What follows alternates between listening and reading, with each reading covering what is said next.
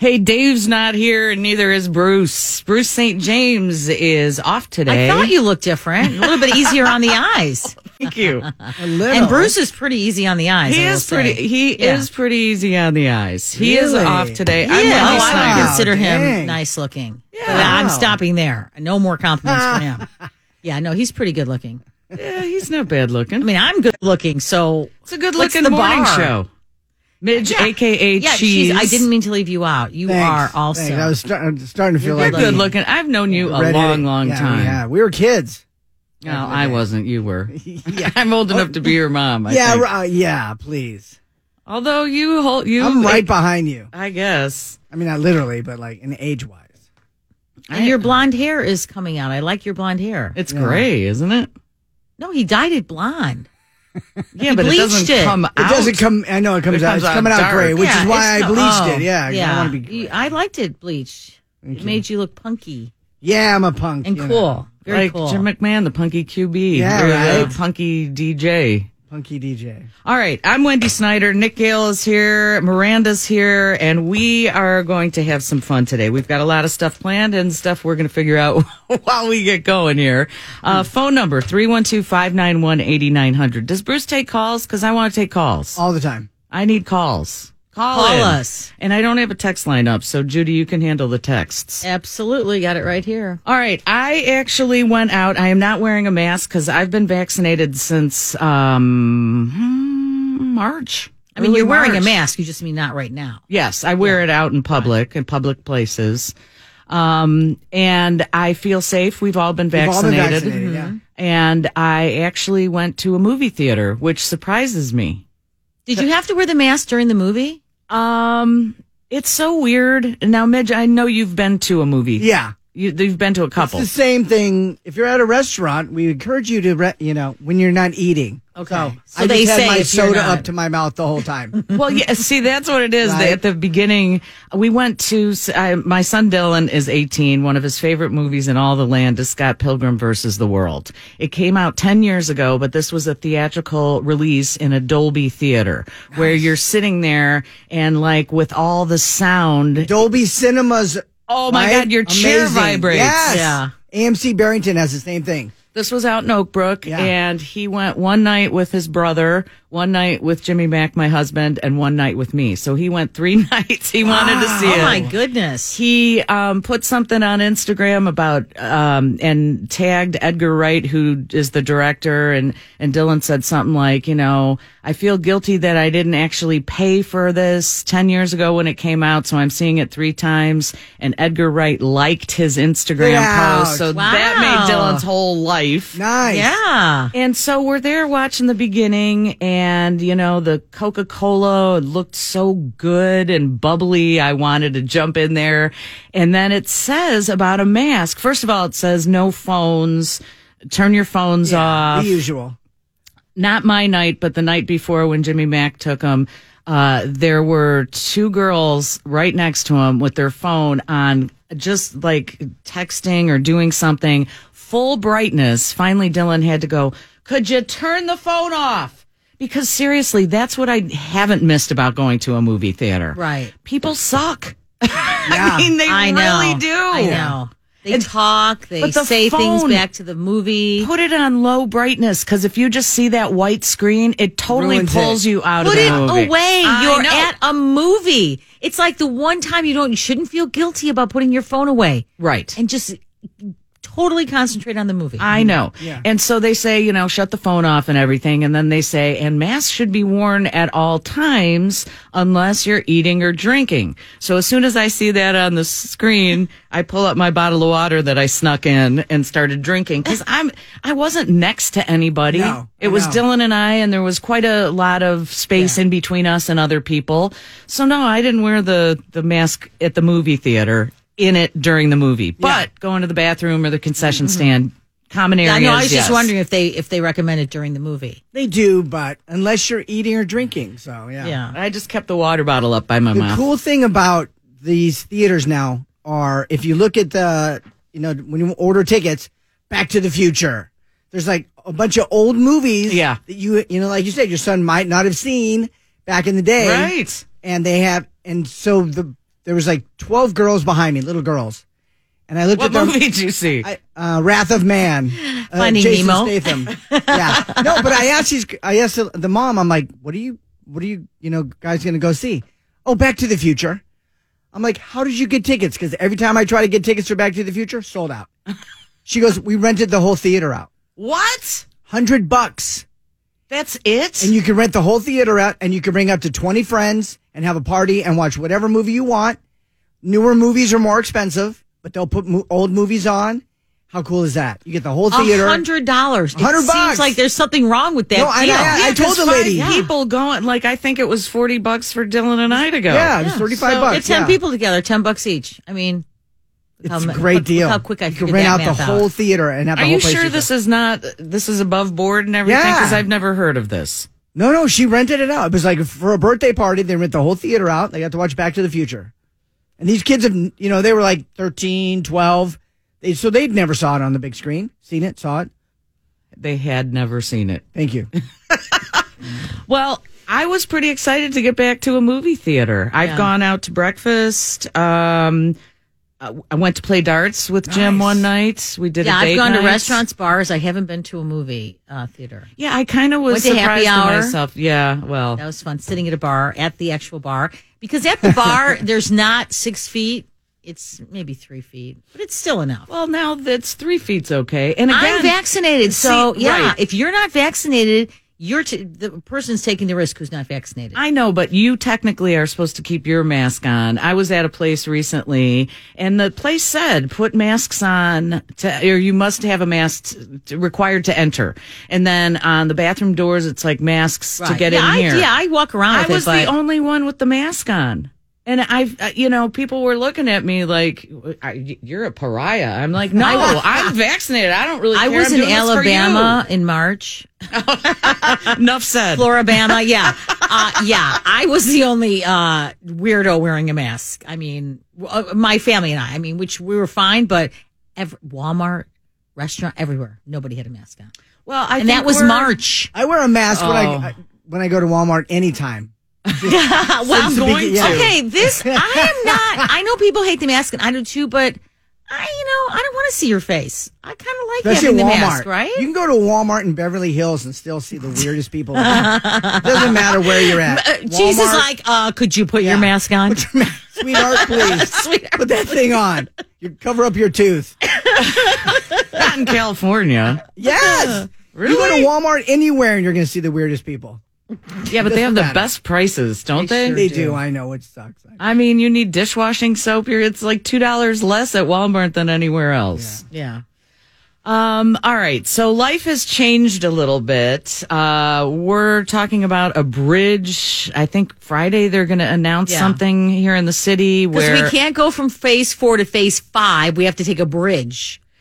Yeah, I don't know how that works. They're just be, they just made it up. We should have we should be in phase five. But instead of saying now we're in phase because we're done with phase four, they said we're going to do a bridge because they're just not, they just can't get there, which is fine. I mean, I- I look don't at care India. what you call it. I just want it to to go the right direction. And Right. numbers are down, I believe, here in Chicago. I don't think anyone wants us to go full speed ahead and then have to pull back.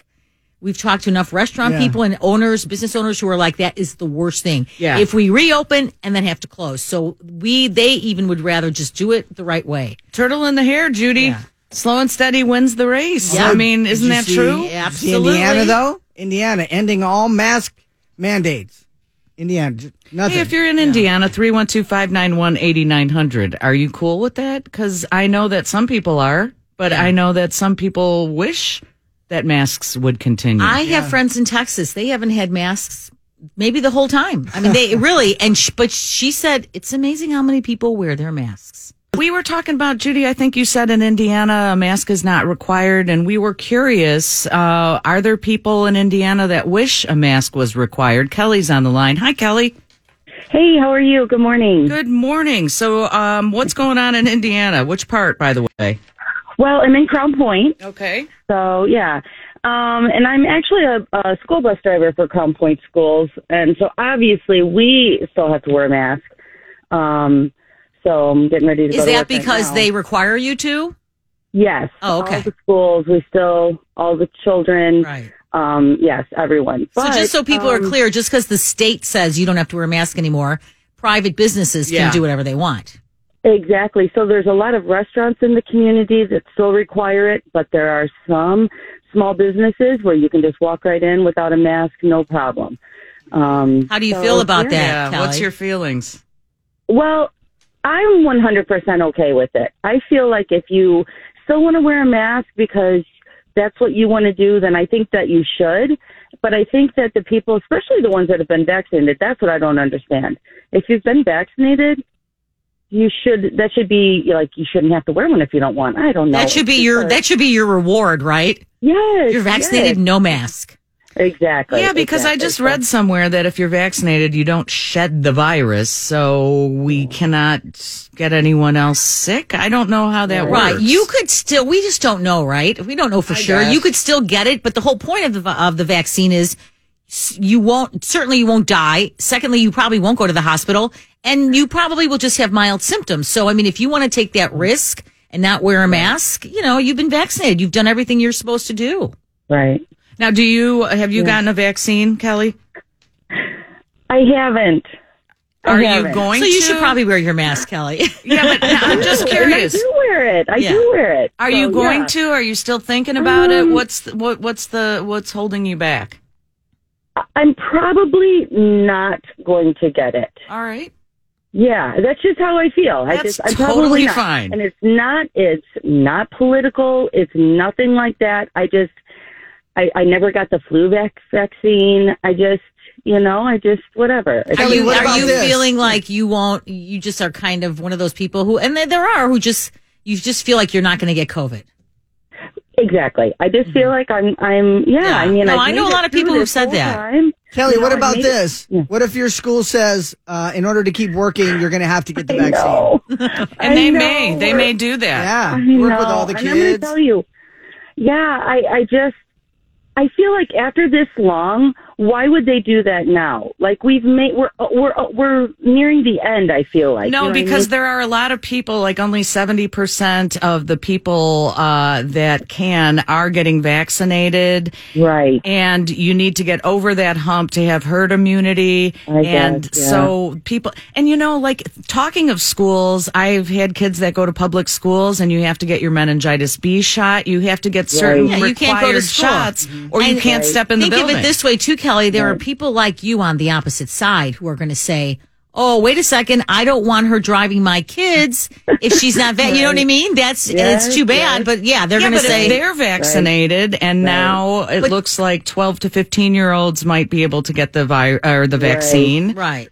It's well, a thankfully it hasn't come to that yet. So Yeah. I, I just, you know, I'm just kind of, kind of weighing, waiting it out. Yeah. So I guess we'll just have to see. But yeah, so we so But that's what's appreciate you calling. Um, you know what? so much. Uh, stay healthy. That's all yeah, we can say exactly. to you, Kelly. Ke- Keep wearing that mask. I plan on it. Thank you so much. Love listening to you. Thank you so Thanks. much. Uh, 312-591-8900. Really, I'd love to talk I, to the listeners. I just thought of that though when I said it. That should be the reward. If you don't get the, if this is what the state should do, if they really, because you know, instead of the donuts and the free coffee and stuff, Yeah, they should say Budweiser. no. You don't get, you don't have to wear a mask if you get the vaccine. Because how many people just hate wearing their mask? Yeah. I don't even really bother. It doesn't bother. It doesn't me bother me either. And I know I'm going to get somebody go uh, texting saying, "Oh yeah, do you wear it when you're driving by yourself?" No, I don't. I don't wear it when I'm walking my dog. I wear it when I'm around other people and I don't know that they've been vaccinated. Yeah. That's it. And I, you're right. I don't. It doesn't bother me. I, but I will say, since I've been vaccinated, it's I'm forgetting more and more to put it on. Like today, I I washed my, geez, I washed my masks. 'Cause Oh. it's been a week or two. Really? gross. Yeah, because Bruce and Cheese were saying they never washed. I haven't washed ever. mine. Wait, what? I know. Bruce have you- has that uh that um Face with the from the smile on it. Yeah, it's like from the, the Joker or something. It's from the planes, the war planes. That's what he Oh, that's what it looks like. Yeah. Oh. oh yeah. Oh, yeah, it does, huh? How long have you guys been I working? know. I just thought it was some weird looking smile. That's true, but it is off the front of a plane. virus. Yeah, I yeah, can't yeah. tell when he has the mask on or off. Nose art. Is that it? Was that what it's called, Nick? yeah. Nose art? Yeah. I just use the disposables. They don't wash them. So, eh, but my point being, I washed them yesterday. So I got in my car. I, I was driving here already. I would have turned around, and I was like, "Oh my god, I don't have a mask." But I always have one There's handy in one my in the car yeah, somewhere. There's always one. All right. Well, some of the things that are not going to go back to normal anytime soon. Uh, movie ticket prices paying twenty dollars for a movie. Uh, when even before the pandemic hit, most movies weren't even worth that money. That's kind of true. Yeah. Um, the weird pride surrounding dragging yourself to work when you're sick. I think people who are not feeling well are going to call in more and more now. Oh, Yeah. And if you say, uh, you know, I, I think I'm okay, but I, you know, I'm not feeling that great, but I can come in, your boss is going to say, no, Yeah. go home. Uh, sitting in a doctor's office uh, waiting room when you're sick, that is going to change. Yeah. I because now it's like they give you a time to show up. Sometimes you sit in the car Yeah, I, and they haven't, come. I haven't had that in a while. I just show up now. My dentist, Really? yeah, I, they haven't said that to me, so I don't do it anymore. I have to go to the dentist. I kind of put off putting the de- uh, going to the dentist. I love my dentist, but the person who greets you when you walk in has never worn a mask, and that bothered me. So oh, I that's not acceptable. I know. Yeah. So I just Do thought they I have a could- shield? Uh, uh, Yeah, but still, still, yeah, no. And uh, you know, we brought it up, like, why aren't you wearing it? And she goes, I just don't like to. And I'm like, I don't like that answer. You should tell the dentist. I bet they'll make her put it right no, on. No, they didn't. And I love my dentist, but I'm a little overdue. So, I yeah, know- that's the thing. Not going back to the doctor. Are we going to know. be? Are, that's going to be weird. I'm very disappointed with the the last one there about the buffets. What? what? We better have buffets still. Now I don't know how. You know, I don't know. Listen, I love a buffet. I am Yeah. the self-proclaimed queen of the buffet. Brunch. I love brunch. I do too, but when I think about it, even pre-pandemic, it's really gross. See, this has made us really all is. like more psycho clean, right? I know. Yeah, which is good. You're right. I, I I say this all the time. I love going anywhere now, and it's so much cleaner. But the buffet, I love. I want to graze. I love to graze. I love a buffet. I really do, but And how about now brunch? They're like Mother's Day brunch. Yeah, br- it's just you order off the menu. I'm like, that's Really? not brunch. That's not Yeah. brunch. No, No. brunch is brunch. Brunch is when you place an order at the omelet station Yeah. and then Yeah. you cheat and go ahead and walk and get some fruit and then come back for your omelet. Yeah. So then people get mad at you like, no, you're supposed to wait for it. It's like, mm, no. no, no. Why would you? That's dumb. I know. Go graze and then come back. No. I know. All right. Uh, we have um, Alexander Zalben coming on with us. If you want to know anything about TV, go to decider.com. He's the managing editor. A lot has happened. Did you guys watch Saturday Night Live with Elon Musk? I missed it, but it didn't matter Okay, because do I've heard guys- all about it. Do you Yeah. guys watch us? And because I watch it. No. ev- No. I, I, I so I'm the only one. I think about it every Saturday, and then I just I'm like, eh. I watch it every week, and it's come to the point where I, Jim and I, c- critique every scene, every sketch, and it's like- okay. let me ask. Let, let let us ask you, those of us who don't watch it, is it still good? there are really good moments. Really? Okay, there's our answer. Yeah, Good Weekend moments? Update is usually pretty always good. Yeah. always good, but otherwise There, are, there were some funny sketches in this one. now. And I hear uh, Miley Cyrus was awesome. She is very. She sounds like a goat when she sings sometimes with her vibrato. Um, goat? a little bit, but she was awesome. Does that make any sense? No, Can she's you great. be- Her voice she- is really good, She's yeah. really good. Everyone says she stole the show. She was really good. I'm a television woman, that is for sure. I'm Wendy Snyder in for Bruce St. James this morning. Judy Pilack's here, Cheese is here, Miranda's here, Nick Gale's here. Uh, and Alexander Zalben is on the line with us, managing editor at Decider.com, one of the best websites about all things television. Alex, thanks for being with us. Thanks so much for having me. I don't know where you want to begin. Uh, I know you sent some topics, and I was looking Jupiter's Legacy. I don't even know what that is. And Cheese, you said you're interested in seeing that. I, no, I watched the first Oh, episode. yeah. And uh, go ahead, Alexander. Is that a Netflix Sure. series? Yeah, what is it? Great. Yeah, what is Uh, it? So he, he- here's the deal about Jupiter's Legacy. I'm always hesitant to talk about things that don't quite work. I much prefer to look at things that do work. But this is a new superhero show on Netflix. It dropped on Friday. Um, highly recommend you check out the comics, which are a lot of fun. They're by a writer named Mark Millar and an artist who's fantastic named Frank Quitely. The comic books were about what if you had superheroes, the Justice League, Superman, kind of, you know, just sort of an amalgam of him, and Wonder Woman, all these characters, they had kids. Wouldn't they act like celebrity kids? Wouldn't they coast on their fame, get drunk a lot, go to bars? Oh my God, I love it. Yeah. which is a great idea. The show barely touches on that, Oh. which is kind of the bummer part. Um, that all said, uh, instead it kind of focuses on why heroes kill and this big mythology and how they got their powers. It jumps between two timelines. Very weirdly, it stars Josh Duhamel in a terrible old age wig. The yeah, the oh, old he age looks horrible is- in it. absolutely awful. But when they do the flashback sequences, he's actually pretty good. He works with an actor named Ben Daniels, who is pretty excellent across the series, and the only one who really pulls off the old age makeup.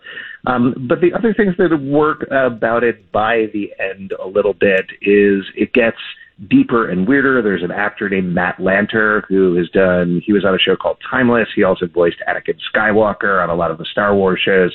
He's pretty charming and good throughout. And the third episode of the series really just focuses on his character, and that's a lot more fun. But overall, it's just not great. But at the Yeah. same time, it's a huge hit on Netflix because that's what always happens. So there See, you go. I expected a lot more coming from Mark Millar because he's just Yeah. the comic books are amazing, and it was really kind of cheesy. I thought, and like you said, Josh Duhamel looks horrible in that wig. It's hard to watch. So I, I couldn't even make it through the, the first episode. That's it's a huge problem, I think, particularly with Netflix when you're dropping all episodes like that. Uh, the benefit, of course, is if you really do want to power through. Again, by about the seventh or eighth episode, it becomes something moderately more interesting. But All right. don't know. Okay, I- but if it's not good, why is it so popular? I don't It's not yet. understand. It's not yet. This happens a lot on Netflix, and this is something that really they built their business on. Is they drop all of these episodes at once. People are just looking for something to watch, literally anything to watch. Uh, and the other part of it is they measure the metrics, which a lot of TV critics get kind of annoyed about. They basically measure it on did somebody watch two minutes of any episode of the show. So when they put out stats saying, I'm probably getting this number wrong, but for example, 58 minute million households watched Bridgerton on Netflix.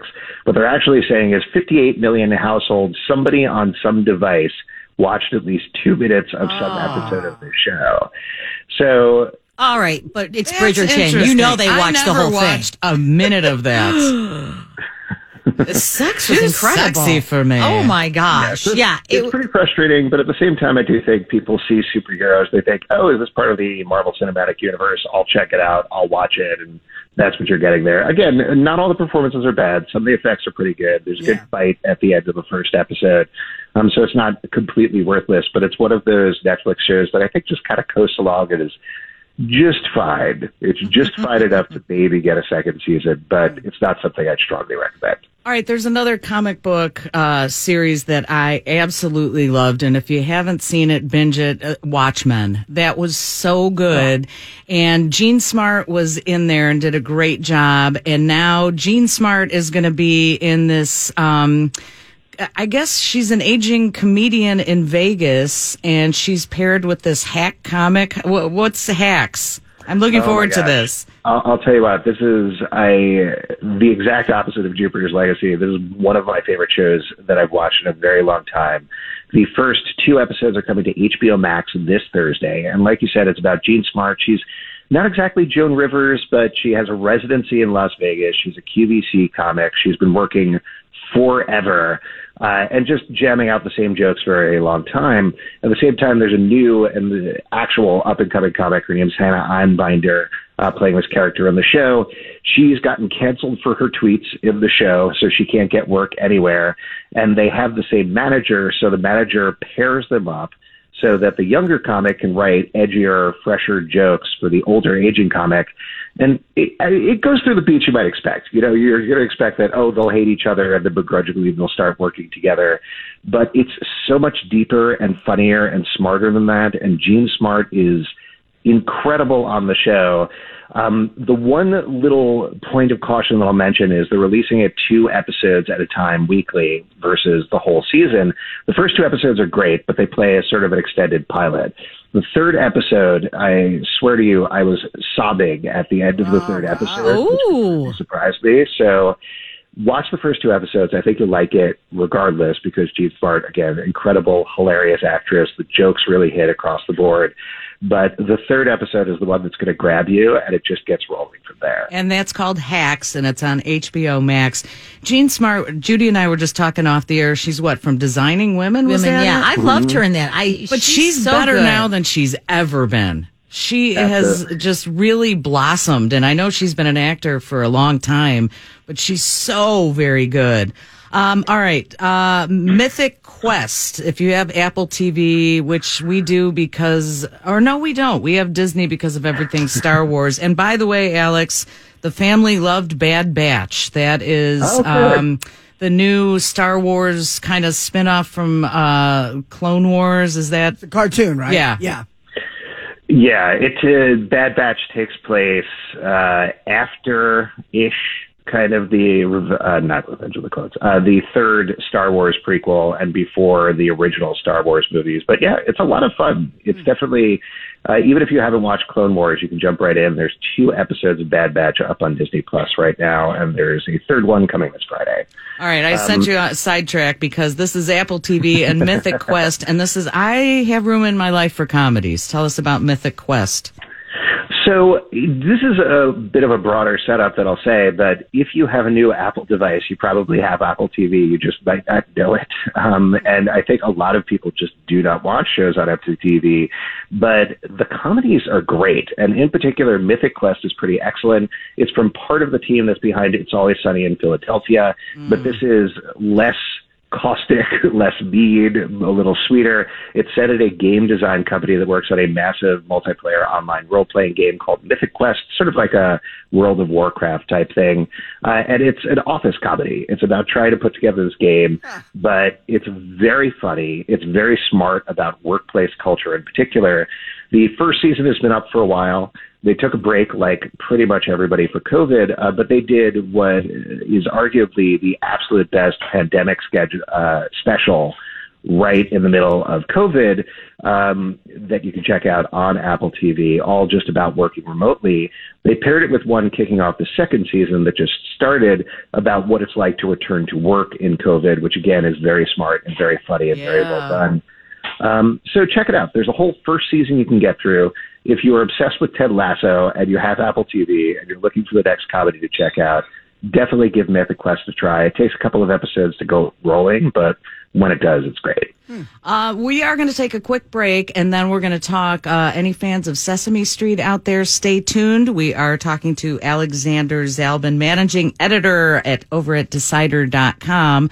Yes, turn my mic on. Jeez, come on, jeez. Sorry. I'm Wendy Snyder. I'm in for Bruce St. James, and we have Alexander Zalben on the line. We're talking TV. I know you have to get a kid or a couple kids to school. Um, yes. Decider.com. Please tell me all about the Sesame Street Street Gang. I we all grew up on Sesame Street. What is this documentary? Sure. This uh, documentary, it's on video on demand, so you're not going to get it on Netflix or Hulu or anything like that. So you're going to pay a little bit of a ch- a chunk of change, but it's called Street Gang, How We Got to Sesame Street. Uh, it was a big hit at Sundance, which, mind you, Sundance was virtual this year. Um, Oh, yeah. At the same time, uh, everybody really liked it. It is based on the book Street Gang by Michael Davis. Uh, and it delves into the history of Sesame Street with a lot of the people involved. The one criticism that I've seen of it is at 107 minutes, it's a little short, and people wanted even more of it. But I think that's a good thing, you know. And if you're Always leave them Sesame wanting Street- more, right? Exactly. Check it out. All right. So if you're a fan of Sesame Street, which I loved, I mean, Mr. Rogers, I love those documentaries as well in the movie with Tom Hanks. But watching Mr. Rogers, I felt like he was too gentle for me. I needed something more rocking. I like Yeah. the electric company and Sesame Street was pretty wonderful. Yeah, It, it really was was. Great. Um, and then Alex, before we let you go, first of all, decider.com, go there for all your viewing needs. Um, SNL, I watched it. Uh, no one here on staff watches SNL anymore. I watch it every week. Alexander, do you watch it? I it's a little too late for me, but I usually catch up on the clips the next day at this point. I watch it because I have faith that it's It's still It's gonna get better? No, it's not bad. It's not bad, and I have uh, a lot of. Well, you're a loyal fan. That's I, good. I really am. just never know when the next John Belushi is going to pop up on it, or Right. the next Chris Farley, or the next. I don't Norm know that that will ever You don't so? And you know what? know. Whenever this happens, like what happened from last weekend, and you know, it's all these big stories come out, then I'm mad that I didn't watch it. Yeah. So- So Elon Musk was the host. And all right, I was so proud of him for saying that um, because I, I know Dan Aykroyd has talked about having Asperger's and he was a cast member. I don't know that he probably did come back and host. I can't I remember. think it had to guess Yeah. this at some point. Yeah. But I thought I, that was a big reveal, and I thought it was so honest, and it has people talking about it. He wasn't terrible. His monologue wasn't great, but in some of the roles he played, he played Wario in a Mario sketch. He wasn't bad. Maybe he should take a total pivot and go into comedy. with it. I don't know about that, but I think the guy could pivot and do anything he wants. He's got Yeah. like 180 billion dollars, so he could do whatever he wants. And there was uh, in the Mario sketch, it was now who's his girlfriend that he's dating? She's a pop singer or something. Grimes. Grimes. I think. I am so Yeah. unhip. Oh, he's dating her for real? Yeah, and she was in a sketch. Miley Cyrus was awesome. They did an uh, an open with Miley Cyrus singing a song, and then all the cast members and their moms. And I felt really terrible because it really fell flat, in my opinion. Oh, I know the moms aren't hosts. I know that, but I I just felt like it, they really either overacted or weren't very good. It kind of was a little. It bummed me out a mm. little. No, and I, don't thought that was Elon, popular. Elon shouldn't work with them again at, at this point. Ah, That's my He shouldn't. No, Yeah, Elon should not form a comedy group with him. No improv group for Elon, huh? Okay. exactly. And now I heard just lots of people were talking about Miley Cyrus and saying she was so great. She and, was great. She know. is a great singer. She she What, has- what is it with her though? I, I hardly ever hear about her. Once in a while, what what does she do? She, at this point, is concentrating on her music and her art, really. You know, she is less interested in being a pop star than actually following her muse and doing what she wants to do. And it's always actually really a pleasure when she shows up on SNL because uh, one of the big things that I heard going into this week was when they announced Elon Musk and Miley Cyrus, everybody said, wait, but she's great when she pulls double duty. Let her host as well Yeah. because she's very funny. So at this point, she's kind of doing what she has enough money to do what she Yeah, wants no to kidding. do, and she's doing it. And why did they have Elon Musk? I know there was a joke during Weekend Update that this rocket, um, some debris fell in the Indian Chinese Ocean. rocket, yes. And uh, the only reason um, Colin Jost said, and I'm paraphrasing and won't do it justice, I'm sure, but he said, well, you know, people were wondering why Elon Musk was hosting anyway, but now I figured it out. He needed an alibi to make sure that it wasn't him. That's funny. Yeah, I mean, I think at least part of it is that this season of SNL actually has been pretty good and silly, but it hasn't really been political or relevant in the same way that it was during the Trump years necessarily. So this is pure speculation, but I think they were looking for a host that would get people buzzing and talking and reacting negatively, reacting positively, fighting about it, um, which they're not necessarily going to get with some actor who potentially is going to have a movie coming out this week. That's true. I just wish they would have Timothée Chalamet on every week because I like looking at him. There, that's I said it. That's all I'm going to say. Um, Alex, thank you so much. You guys can go to Decider.com and check out one of the greatest websites ever. He's the managing editor of Decider.com, Alexander Zalben. Thank you so much for talking TV. Oh, thanks so much for having me on. Always a pleasure. It is a pleasure. And I am Wendy Snyder in for Bruce St. James. All right. I am laughing so hard right now. All right. I just have to give you a little behind the scenes thing. It's cracking me up. Uh, Cheese is here. I know you as Midge, but whatever. I'll call you whatever you want, just not for late, late for dinner. So, uh, w- Nick's doing his news and we're figuring out where we're going to go. And Cheese pulls up a chair and we're just chit chatting and everything. And then the news ends and I hear expletives because what? You weren't ready? Well, no, I'm trying to. I was trying to print out a story for Judy about hair, and then I was trying to find a song about hair, and then the, the commercials were ending, and I was trying to grab Miranda, and I always want to come back with a song with like the, Right, that ties the in. little I ti- get yeah, it. right. It's So I radio, was trying man. to find You're a this. DJ. Segue, man. I was trying to find Devil's haircut, right? Oh, You yeah. know, my bag. Okay, so then you, I forgot that I had your mic on, and because you could turn it on. and Yeah, off. I turned it on. I filled Was the I dead air. swearing? I didn't swear. No, did no, I? no, no, no, I no. said crap. I think. Yeah. You know, it's Good funny. lord! I, I was sitting here. I didn't notice any of this. All right. Well, this is the dysfunctional morning show. Who do I'm think Wendy she's Snyder. at home? Who, how did these people get in my bedroom? I'm like, hello. I'm where sitting am I? in for Bruce St. James this morning, and I think things go much more smoothly when he's here. I don't know. Judy Pielach's here. Cheese is here. Miranda's Girlfriend, you are here. smooth as silk. Oh, so you thank know. you so much. Um, what I wanted to talk about was I saw this story. Uh, the Army has authorized female so- soldiers to wear ponytails while in uniform. Now, this is a significant departure from a long held policy that's drawing both support and criticism. Now, I'll be honest with you. I, we're not a military family, so I don't really have a lot of military. I have no one in our family, man or woman. Uh, the branch approved, um, the move back in February, initially only allowing ponytails to be worn while conducting field or fitness training. Now, am, I guess I'm ignorant. I didn't know that you couldn't have a ponytail. But they made this change because in the past, women would have to have their hair in buns. Did you know that? Mm-hmm. Yes. Because, Why do I not know anything? Because I grew up in Brookfield. Really? Okay, I think more than the ponytails, they can also now wear lipstick and earrings. All right. Well, That to me is much more important. Uh, I guess so, but the ponytails, the reason they did this, um, Right, it was, a safety issue. well, uh, certain health conditions, including alopecia, which is a type of hair loss, and to stop hair damage caused by a tight bun. You know, because the ballet dancers, they always do that really tight Yeah. bun. It's not good to pull your hair like that. Really? I oh, never no. heard that. Puts a lot of stress on your follicles, Judy. Oh, then your hair falls out. Yeah. So they're allowing um, them to wear ponytails. Um, after hearing feedback, the Army has expanded the policy to allow ponytails with all uniforms. It announced this last week, uh, citing health and tactical benefits. And some people have a problem for this, saying that, you know, oh, the Army's trying to be woke. Why?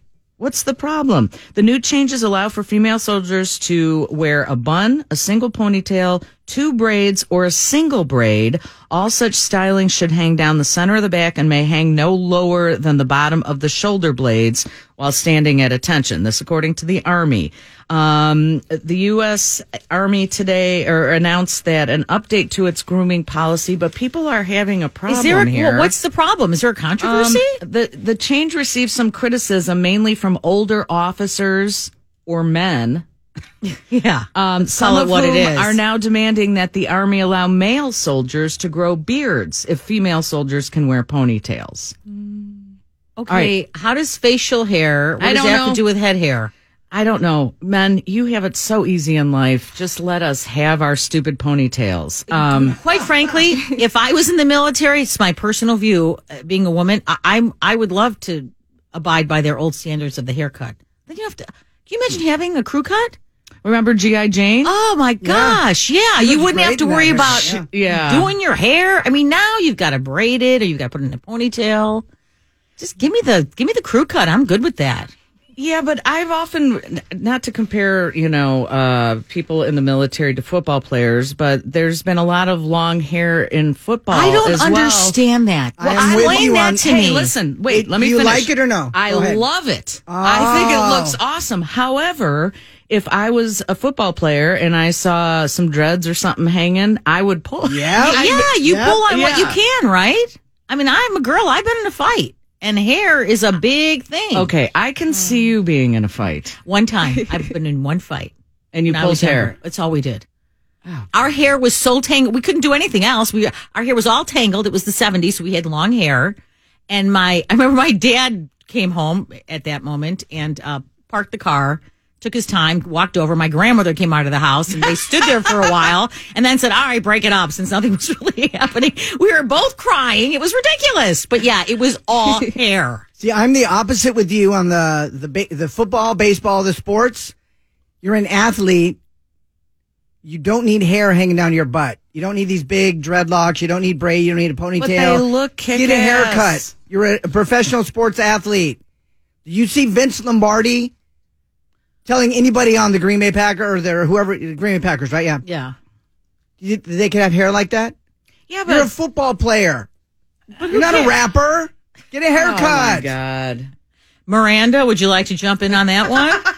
Uh, dreads or no dreads? I mean, I think it depends on the sport. Definitely, football you shouldn't have long dreads. I'd be gra- if I was going to tackle someone. It could, basketball yeah, or Yeah, something yeah. like that. You know, I don't think Lennox, it's- uh, Lennox Lewis is one of my favorite boxers, and he has these awesome dreads, and he puts them up when he's boxing. Okay. is that something that you'd boxing. be okay with? You don't.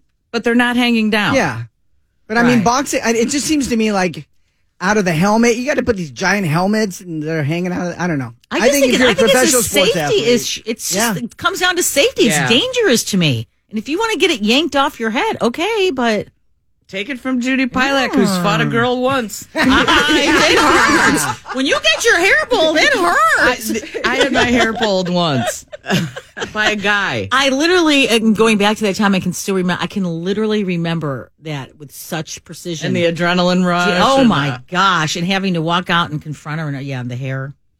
All right. Well, there was another story in the news that kind of ties in. So in Springfield, right here in Illinois, um, a state senator wants to stop a school dress code restriction on hair.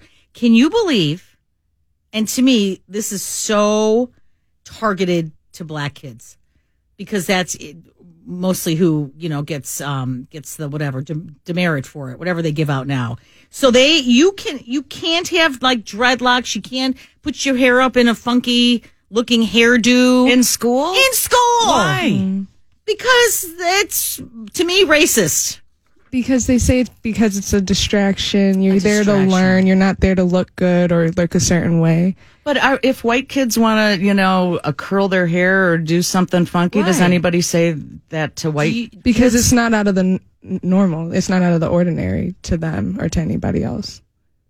Have you Hmm. ever had issues? You're black. Have you ever had issues with your hair? Back in high school, there was this teacher. She sat me in the front of the class because my friend friend and I wouldn't stop talking. So technically, this was her fault for sitting me in the front. But I used to wear my hair in these big buns, and the top of my bun would block people's views from seeing the board. That's board. what she said? Yeah, that's what she said. So she asked me, "Can you start taking your bun down just when you sit in my class?" And I looked at her. I was like, "I, I don't. I, I'm sure, I guess." But then I told my mom.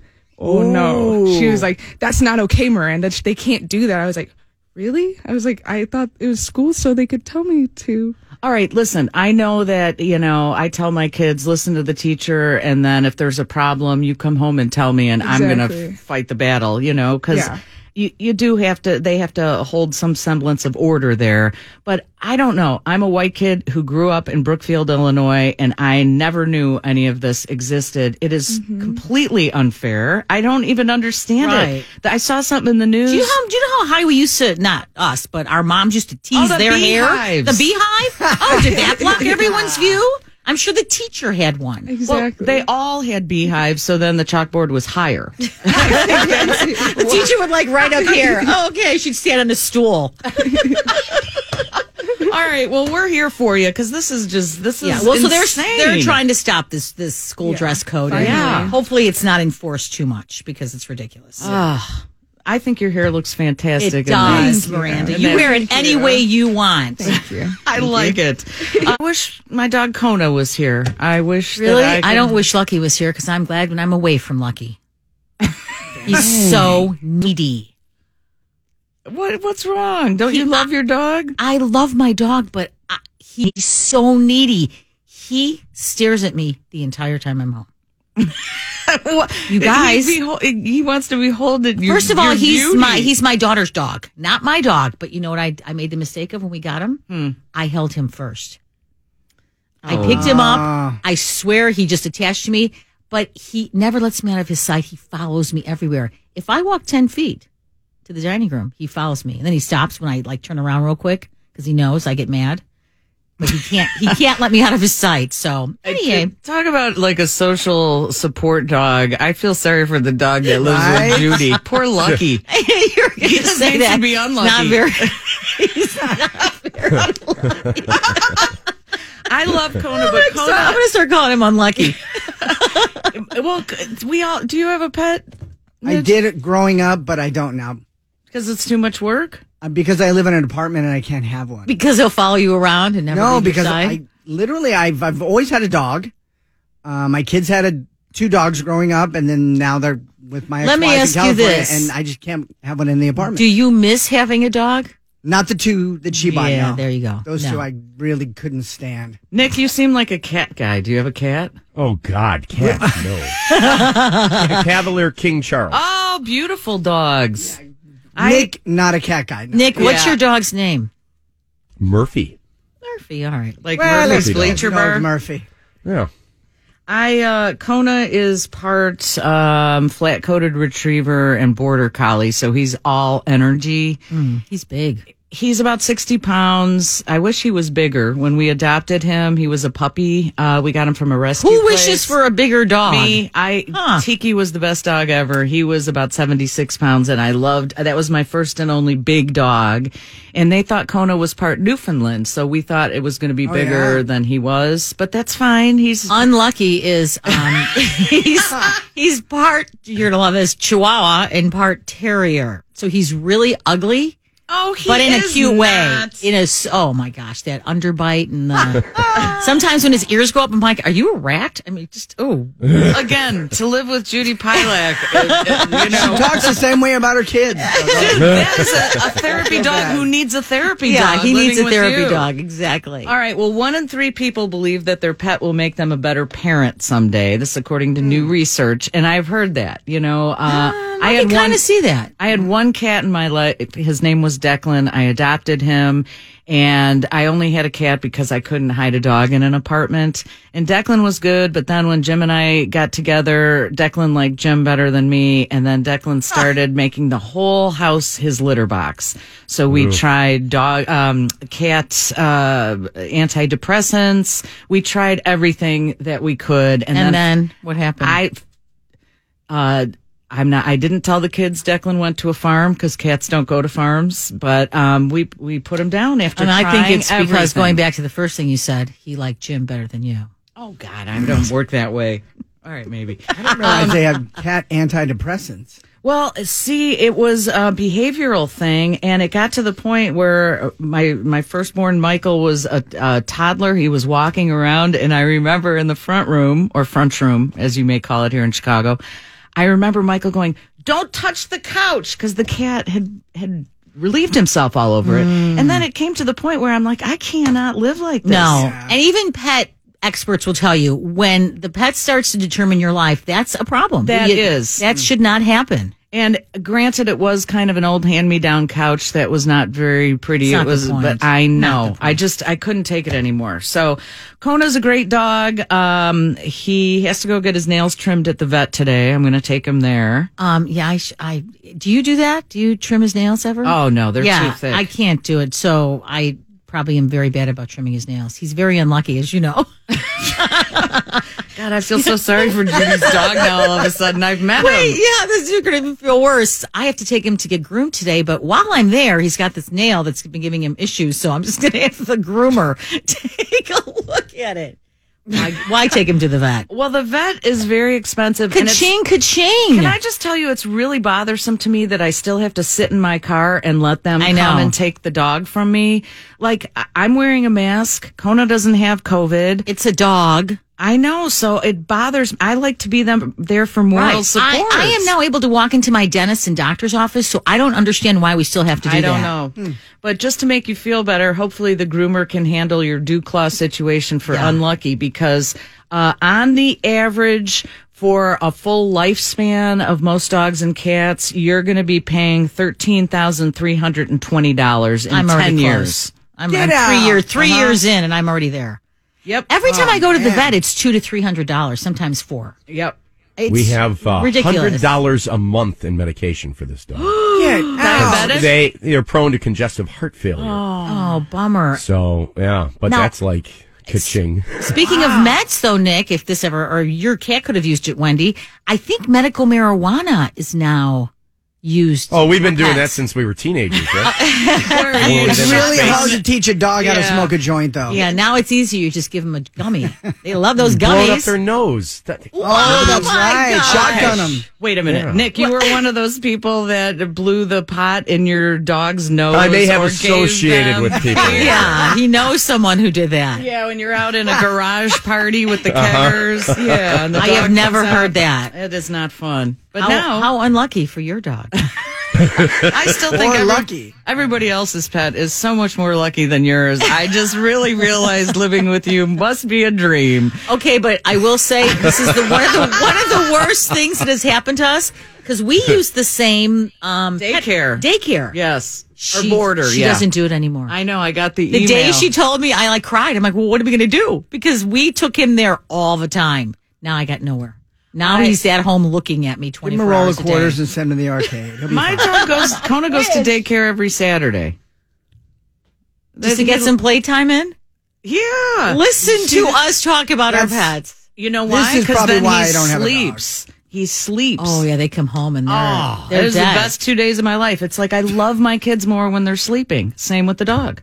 Yeah. No, I see. And you think I'm bad. I let the damn dog follow me around. All right, uh, coming up this morning. Oh, it's it's gardening time. It's getting to be gardening time. We've got Tony Fulmer who's going to be on with us from the Chalet Nursery in Wilmette. He's awesome. It's Wendy Snyder here in for Bruce St. James on WLS AM 890 uh 312-591-8900. You can text, you can call. Um I just realized I didn't get anything for Mother's Day from Kona the dog. Oh Jimmy's in trouble. Give Jim a dirty look when you get Yeah. home. Yeah. I texted Jim uh, a napkin. It's a peace sign wrought iron uh, napkin holder that I wanted for Mother's Day, and I said, "Hey, can you help the kids order this?" so Did he? that's what. Yes, Nice. and it was on time. And I made spaghetti and meatballs. I love my own meatballs, and everyone on Facebook, I put a nice little video where they were sizzling, and then you drop them in the marinara mm. sauce, and people were like, "Wait, why are you cooking on Mother's Day?" You know what? Because I wanted my meatballs, and no one else could cook them. And let's go back to you sent Jim a link. Yeah. So just so people know, because when you say for the kids, we are thinking maybe are four and five years old. They're how old? Well, Dylan's 18. Michael's going to be 22 in a couple okay. weeks. See, I don't, I don't. Whatever, I did that know. too, but now I'm like totally making it their responsibility. Well, they don't live at home anymore. Mine live at right. home. But I still, don't worry, had to send Luke's a couple of links. Look at this great place for Mother's Day. Woo, this would be Oh, a great. you pro- still- well, just because I wanted to go there. So, but as but it turned s- out, he made the right. Yeah, you still have to remind him. All right. Well, you know, and I want to teach. Uh, Michael really likes my meatballs too, and I said, you know, do you want me to teach you how to make these? And I will someday. It's just, you know, even when they were little kids, I don't like somebody else messing up my kitchen. Yeah, I know. I hear you. I'm sorry, um, but so Easier to do it yourself. It kind of is. There's a great website called Grown and Flown. If you have kids, it's very, very helpful. There's great articles. You're, you're, you're allowing your kids to grow and fly the coop, fly the nest. So it's called grownandflown.com. You would like it, Cheese. Yeah, my kid knows nothing. Okay, well, here are some things. Um, uh, this was put together the funny, shocking things that your teens and college kids don't know. I got such a chuckle out of this. Uh, here's one of them. When my son was a freshman in high school, the athletic physical that he was filling out asked who to call in an emergency. He put 911. Well, he answered that question correctly. he did, but they meant contact Right. information. Right. Because when I ran this past one of my kids, they're like, yeah, that's who you call for an emergency. I'm like, yeah, I know that. That's hilarious. But um, unless you you teach them, how would they know? Right. right. The first time they see that. I was helping my youngest kid. There's a consumer ed class that they're taking. I had to take that in high school. And back then you learned how to write a check and there were some just thing, life skills that you kind of learned. Now it is like really, um, intense where you have to figure out a monthly budget. So you have to go to a website and figure out that you can only spend 30% of your net income on housing. So then you have to go to like apartmentfinder.com and there's so much It's work good involved. though. They should know that. I know, but quite honestly, if you're, you can find anything you need to know on the internet now. Yeah. You really can. Yeah, but apparently my kid took horticulture instead because he thinks money grows on trees. because That's a it's good endless. one. It's endless the way Yeah. this kid thinks. ask Tony Fulmer about that when we talk to him later on this morning. Money grows on trees. Yes. Yeah, because I want to buy that plant. I know. Well, they have those money, Money trees. trees. Yeah. It's not really money. Okay, you got me. Um, all right. Uh, my kid called me from college where he was doing his laundry for the first time and asked me if he had to stay and move the knob through the different cycles on the water. Now, I taught my kids how to do laundry way early. They've been doing laundry forever. really? I don't know. Four years old. I mean, seriously, since they were younger, I don't know why, but it was the best thing I ever did. So I Yeah? only had to do my own load. Oh, that's would- pretty I mean, amazing. I would help them. Of course, they leave it in the dryer, but you know, even just getting it started Yeah. is such a big help. Um, this one is very embarrassing, and I feel sorry for the kid who did this. My friend's son went to the quick care by himself, like an urgent care clinic, uh, for the first time when he was in college. After he turned in the form he filled out, the people in the back erupted in laughter, and he figured out that the answer to primary care provider wasn't mom. Again, the correct answer. Uh, would be your primary care doctor, but how No, do you? Uh, no, he that was the correct answer, mom. Oh, right. Primary- yeah, I- I was- well, yeah. Puts the band-aids on. But honestly, unless you do these things, you are. g- I mean, come on. I'm sure we could write a book about all the mistakes we made while we were But growing I up. feel like we were more savvy when we were growing, and I think because we were because our parents didn't do anything. You're right. They didn't do anything. We had to learn from our friends. So I think we did learn more out in the streets, right? It's where you learn stuff. That's where I learned about And you're right. sex. We it's we're the problem. I think we sheltered our kids so much. That's- uh, you know what? Here's a real life one. Conlin, my middle one, lives in Georgia now, right outside of Atlanta. Lots of tornadoes. So I knew there was a devastating tornado literally two minutes away from him. So I, I talked to him the next day and I said, Oh my gosh, you know, he's like, yeah. Oh my gosh, the sirens, my, our phone was blowing up, everything. But you know, I mean, it was the middle of the night. I mean, we just stayed in bed and What is this bed in the basement? no. I am literally he I was thinking to myself, how now okay, we don't have very many tornadoes here. He didn't grow up with still. Yes, how, has did. it not been pounded in your head when y it's not a tornado watch? It was uh, uh, uh, rear sirens going off outside, and oh, he just stayed in bed. Okay, a Didn't get up. We have had tornado. I am deathly. I know everybody's afraid of tornadoes. You're tornadoes. right. We did. We have had, But yes, one. it would be those summer nights. Uh, we belonged to this uh, beach club out in southern Illinois, and it seemed like, you know, out near Plainfield. So that's Tornado Alley. We'd be coming home in the afternoon of a summer, and the sky would turn green. Yep. It's very still. Oh, my right God. before all hell I- breaks loose. I was so afraid of tornadoes. My dad was a civil defense director in Brookfield. You'd think that I would be calmed by that. No, I was crazy. To this day, whenever I hear the siren or the alert, which is great, goes off on your phone, I grab my fre- my flashlight, I get the phone, I go in the basement, and I am sitting there going, "Where is everybody?" and they There's laugh only at down me. there. Yeah. No, and you're right. We have. I, I shouldn't have said never. We have had tornado. You know, we actually in my neighborhood when my children were growing up, they were literally in the middle of one coming on the school bus. So Oh, there, my that even makes it worse that he didn't know that he should have gotten out of bed. There- it was more his his point was like. "Ah, so annoying. It was really waking me up in the middle of the night. when um my youngest son Dylan, I I I was a great mom there. I'll say it, but um at one point I had to take him to the hospital because he was dehydrated. That happens sometimes with babies if they're throwing up.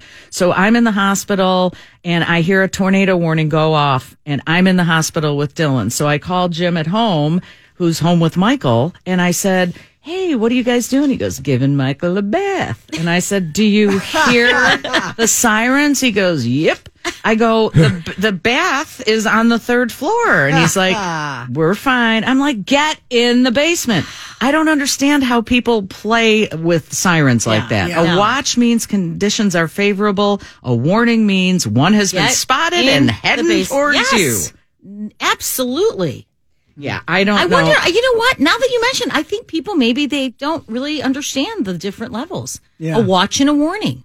Yeah, the kids are all right, but sometimes the kids can uh, do some silly things, uh, and you can laugh at them because that's what we do as moms, right, Jude? Oh yeah, it's never our fault. No, it is. Well, no, it isn't. You're right. It's Dumbass kids. I don't know who's, who taught them that.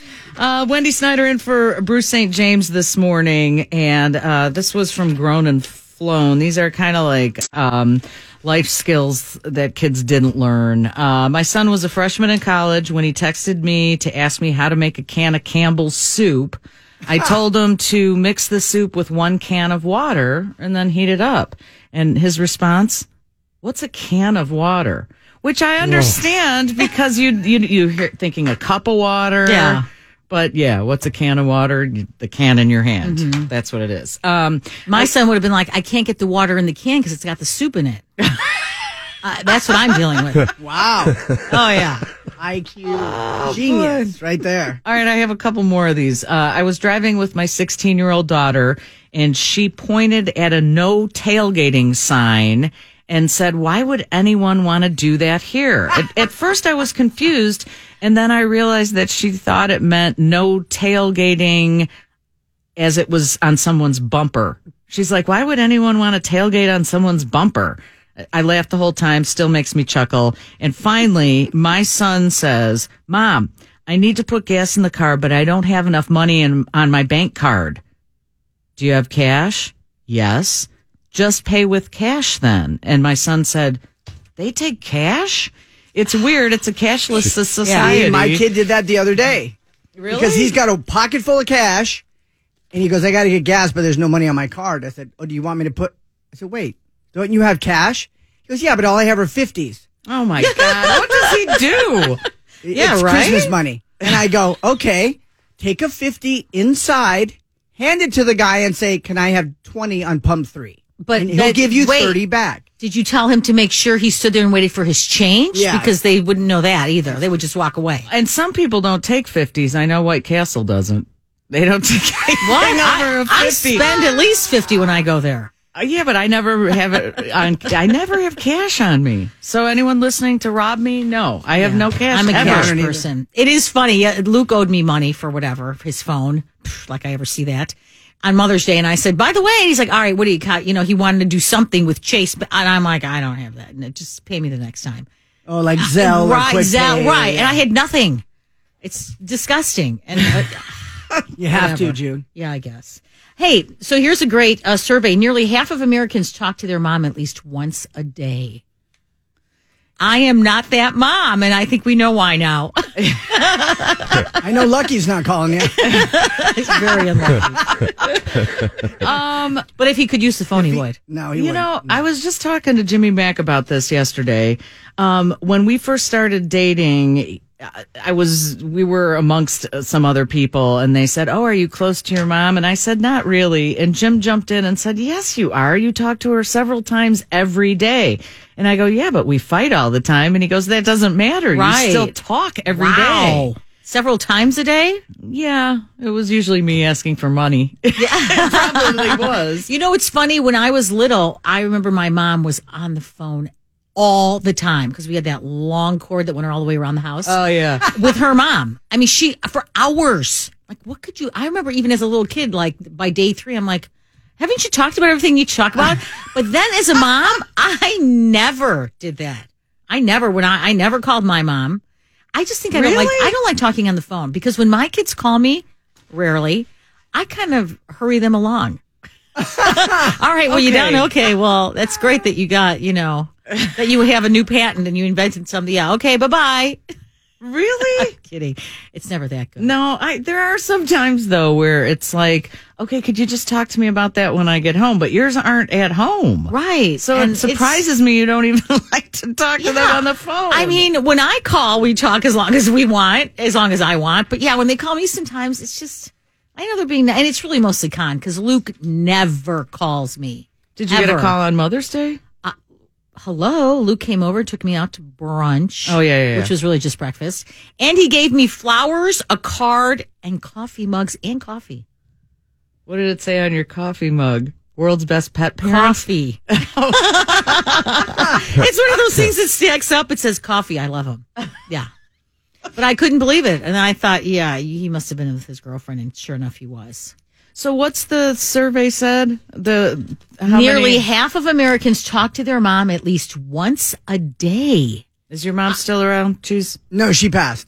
so did mine, but I still call her. So did mine. yeah. well, now that's a conversation I'd like to have. yeah. Nick, is your mom around? No, no. Judy, your mom is? No. Oh, we all are members of the Dead Moms Club. That oh, sucks. And we just are coming off of Mother's Day, too. Yeah. Damn. That was a downer, Wendy. Yeah, all right. Well, let's regroup. Um, we can regroup, and I'll tell you what I always did on Mother's Day, or actually, I, I never did it. I heard people would do plantings. I plant tomato plants every year. Cucumbers, I don't do real well with.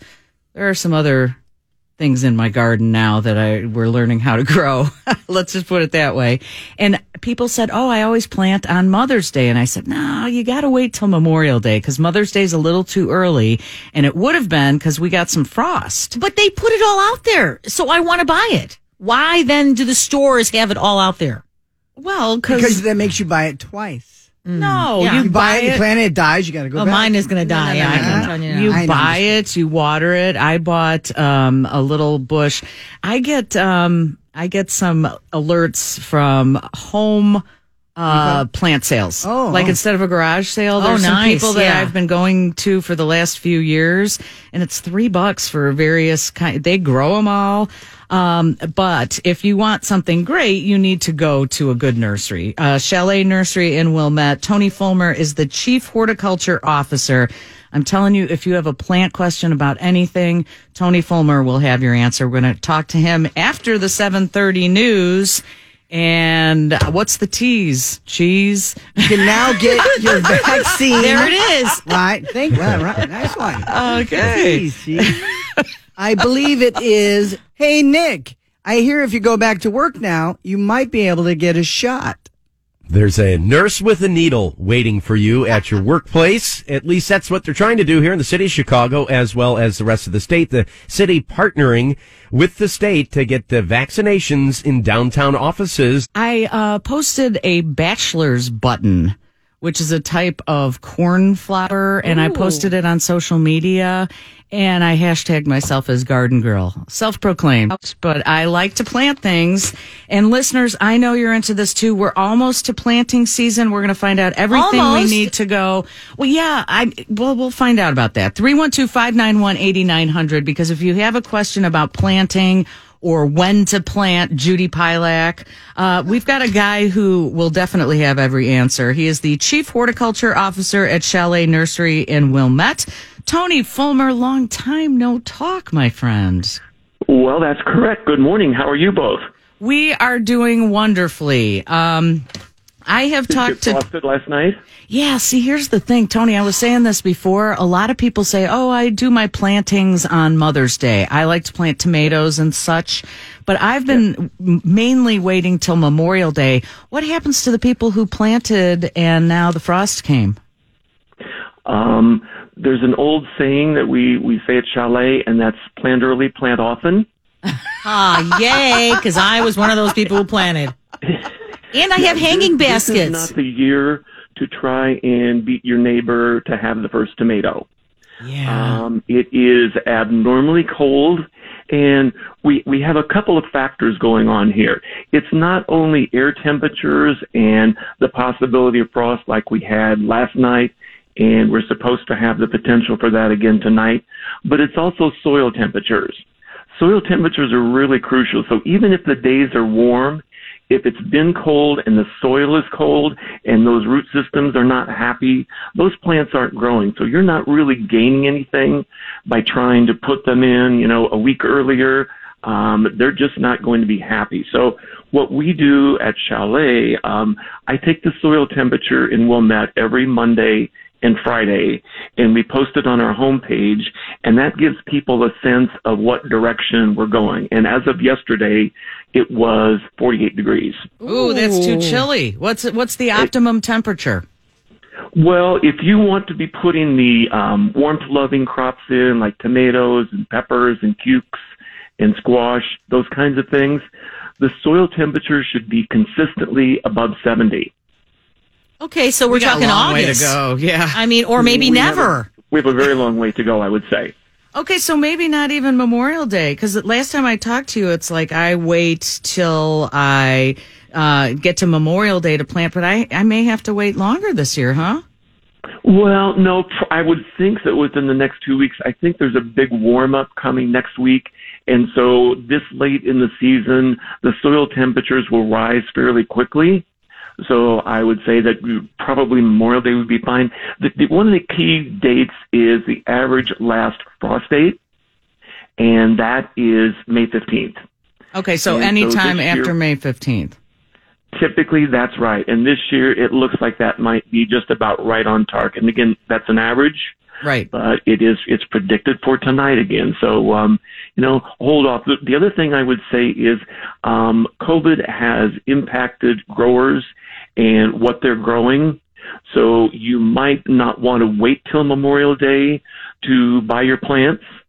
Um, especially those um, things that are really have a limited season, like tomatoes and peppers and that sort of thing that are warm temperature crops, you might want to go ahead and buy those in the next week or 10 days and then just kind of watch the weather and not be in a big hurry to get them in the ground, but know that they're safe there with you um, outside where you can control the temperature, but you won't go to your garden center the first week in June and find that things are sold out. Right, and if you do have things um, in containers, you just kind of water them, right? That's all you're supposed to do before you plant them, Tony.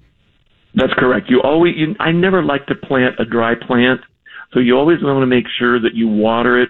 Um, well, either the night before or a few hours before you put it in.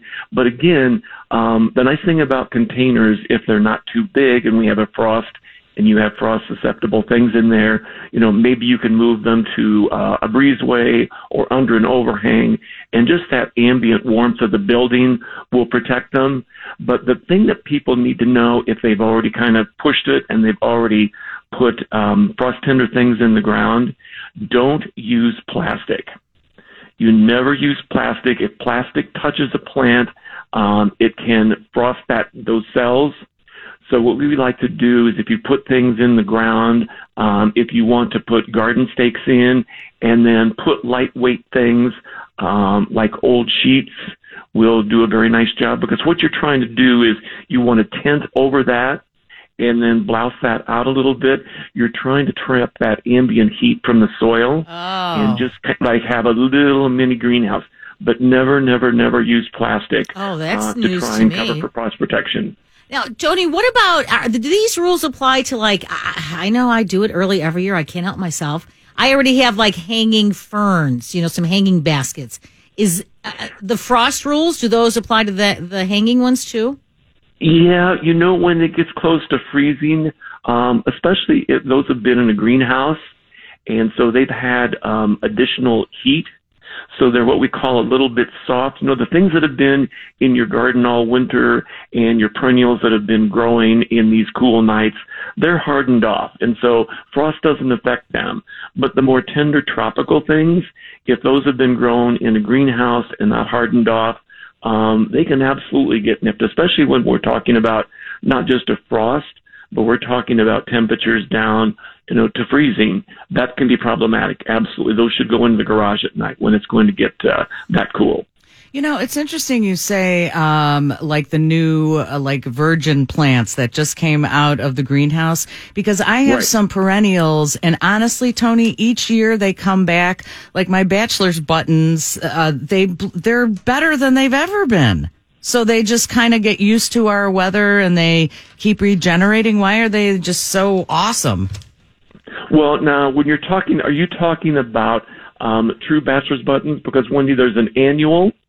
Oh bachelor's no, this is a perennial. See how he knows everything? They look like little purple um, fireworks. They almost look like a type of allium. Yeah. Well, the things that have been that are perennial, you know, over the millions and years, millions of years they've been evolving, um, they have to be protected from these kinds of things. So that's why they've been growing slowly. So the cells are what we call quote harder, and the water um, in there, the water proportion in there, it's just it's not as apt to freeze. So perennials, uh, the one thing that you always have to remember is whether it's a perennial or an annual, um, the flowers are the softest tissue on the plant. So like early when the bulbs are in bloom, like tulips and daffodils, um, if we get down to 26 or 27, um, it's possible that the flowers will pass, but the plants and the bulbs will be alive to flower another year. Okay. So yeah, I mean, it gets cold out there. Those little petals are just really delicate, just like Judy Pielach. Tony, if a plant dies, do you bury it? Is Judy sitting in the studio with her coat on this morning? no, yes, she's a little. No, I'm, but I'm a little chilled. Yes. Um, all right. So, um, Cheese and I were talking about. Uh, I grow tomatoes. I'm going to plant them. I'm probably going to wait till Memorial Day, although I might buy them. At, you know, because that's what Tony said to do. Get them now because there might be a shortage of them. I I have a, a chive plant that I bought at a farmer's market that comes back every year, and it's like big and bushy and awesome. And then I, every year I plant basil and cilantro and it just disintegrates. Either I water it too much and it turns brown or the sun just beats on it. And, and Midge, you were saying you were having trouble with basil as well. What? Yeah, I want to grow it because it's it dies too fast if you buy the like pre-cut one Right. and it dies like in a Yeah. day. And I love cooking with fresh basil. Yeah. So I want to buy it, but if you keep it inside, it die. It, what, like, what's the best way to keep basil like in a plant? Well, basil is a little bit touchy. Um, you also, uh, Wendy mentioned cilantro. Cilantro is actually a little um, more uh, tolerant of cold weather. Basil is absolutely not tolerant at all. It doesn't even have to be frosted. If the ground is cold or wet, basil will just sit and probably curl up its toes and just die on you. So, you know, get your basil, um, put it in this, you know, put it out during the day if the temperatures are going to be 60, 65 or more. But if it's going to, if the nights are going to be down in the, uh, you know, 50s or certainly in the 40s, you want to bring that in. It will not, that's, that's, as sensitive as a tomato, so you really don't want to push the basil and try and do that early. It will, it will croak on you. Okay, but wait again. Is that true also for the seeds? Well, it, no, the seeds will just sit, but they also won't germinate because, again, this is a tropical plant, and so it needs consistent daytime warmth and consistent soil temperature warmth um, to germinate. So it's it's not going to germinate, uh, and you know, and basil takes a bit. So typically, it'd be probably best to start that inside, and that's why you most often people are always going to buy basil transplants. Um, Yeah, as yeah, opposed to, you I know, it's not something like corn that you seed out in the garden directly. Um, he is Tony Fulmer. I we have a few more questions for you, especially me. I'm Like being a thousand. selfish. Okay. All right, so you can reach uh, Tony Fulmer. He is the chief horticulture officer at Chalet Nursery in Wilmette. That's uh, Skokie Boulevard and Lake Avenue. You can go to chaletnursery.com and find out about the soil temperature. Cheese is here, aka Midge. That's what I like to call you. Sorry. Miranda's here. And we have Tony Fulmer on the line with us. And he is the chief horticulture officer at Chalet Nursery out in Wilmette. You can go to chaletnursery.com. Tony, a couple of things that we want to talk to. Um, First of all, there, Judy and I were talking about this off the air. There is a drought going on. I know it rained a long time the other day, but I heard, you know, I pay attention to everything Tom Skilling says, and it's basically. Me too. I, I, mean, I'm surprised to hear there's a drought. well, there is because, like, overall, we haven't had a lot of rain this month or the last month, right? We've had virtually no rain. The on on uh, I, I check a lot of different weather, and um, both stations that I listened to over the weekend said that we are now officially year to date. We are more than six inches deficient. So all of that snow melt from the winter is long gone, and I was planting in my garden over the weekend, and in areas where it's usually moist, I was down six inches, and it was kind of powdery. So I think it's really important that people understand, you know, don't be afraid to plant, but just keep an eye on um, annuals and perennials that have a shallow root system. Now, the one thing that's in our favor is that it is so cool and we haven't had that drying southwest wind that just sucks the moisture out of everything. But, um, you know, really keep up and keep checking daily on any new transplants and trees and shrubs. Uh, with bigger root balls won't dry out as quickly, but I would say anything that you're planting this year, whether it's a tree, shrub, an annual, a perennial, um, keep after it until we start getting some uh, consistent rainfall. Yes, we are in a drought. Okay, and Karen has called us. Uh, she has, we don't have a lot of time, so Karen, get right to your question for Tony Fulmer. Yes, thank you. I just had a question. This uh, happened last summer. It was the first time that I've had, um, and I believe they were moth, uh, cat, moth caterpillars that destroyed my geraniums. And I was just wondering if there's a way to prevent that.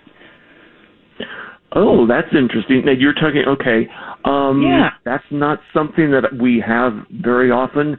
Um, what you can do, there are a number of um, systemic insecticides that Okay. you can apply the granules to the soil and water in. They will go into the soil solution through the root system up into the leaf and stem tissue. So anything chewing on the stem tissue or the leaf tissue um, will ingest that, and that will take care of them. Okay. What's a Uh, is moth there any- caterpillar? Is it different Well- than a monarch caterpillar? Obviously. Well, you know, we have moths and we have butterflies, and the immature stages of both are larvae or caterpillars. Huh. huh. Yeah. Yeah, and they really do a lot of damage. I had to throw them all away. Oh man, that Bummer. sucks. All right, That's well, good unusual, I have to say. good luck to you, Karen. And what about cicadas? Speaking of bugs and creepy crawly crap, uh, are we Well- getting cicadas this year? Well, that's interesting that you should bring that up, Wendy. Um, evidently, people have really uh, latched on to what they've they've heard in the media, and while there are all kinds of different broods, uh, there's always the annual cicadas, which are non-issue. Right. Um, the last time we had cicadas, the 17-year cicada, was actually 2007. So people do not be alarmed. We are in northern Illinois, northeastern Illinois. Um, we these all have nu- uh, numbers assigned to them. We get brood 13, and brood 13 is not will not emerge until 2024. There is brood 10 uh, is going to be emerging in a few counties in central eastern Illinois uh, this year, but we are not going to have 17 year cicadas this year. So I knew we it. have three more years. I knew it because when when we first had them, I told my daughter the next time these things pop out, it's going to be you're going to be 24 years old. So I mean, everybody was talking about it, and I'm like, my daughter's only 21. I It know. can't Yeah. be right. Oh, people were funny. saying they were coming, and I knew it was because they're coming to other spots in other Yeah, states. right. Apparently, yeah, they they're staggered. I guess. yes. Yeah, not Exactly. not. Can our- I ask you really quick, Tony? Do I succulents? Yep. Do they need to be watered like a Hey, like a hey, normal Let's plant? talk off air about that stuff. Come on now. You guys are. Succulents are these succulents in the ground or in pots? No, in pots, Okay, inside or out? inside. Inside. Um, just think of a succulent as a sponge. And so you're always better, um, if you're not sure about whether to water or not water, let it go another day, another two, another three. They store water in their, uh, stems. So you, it's much easier to overwater than to underwater. So if in doubt, let a succulent always go a little bit drier and you'll never be wrong.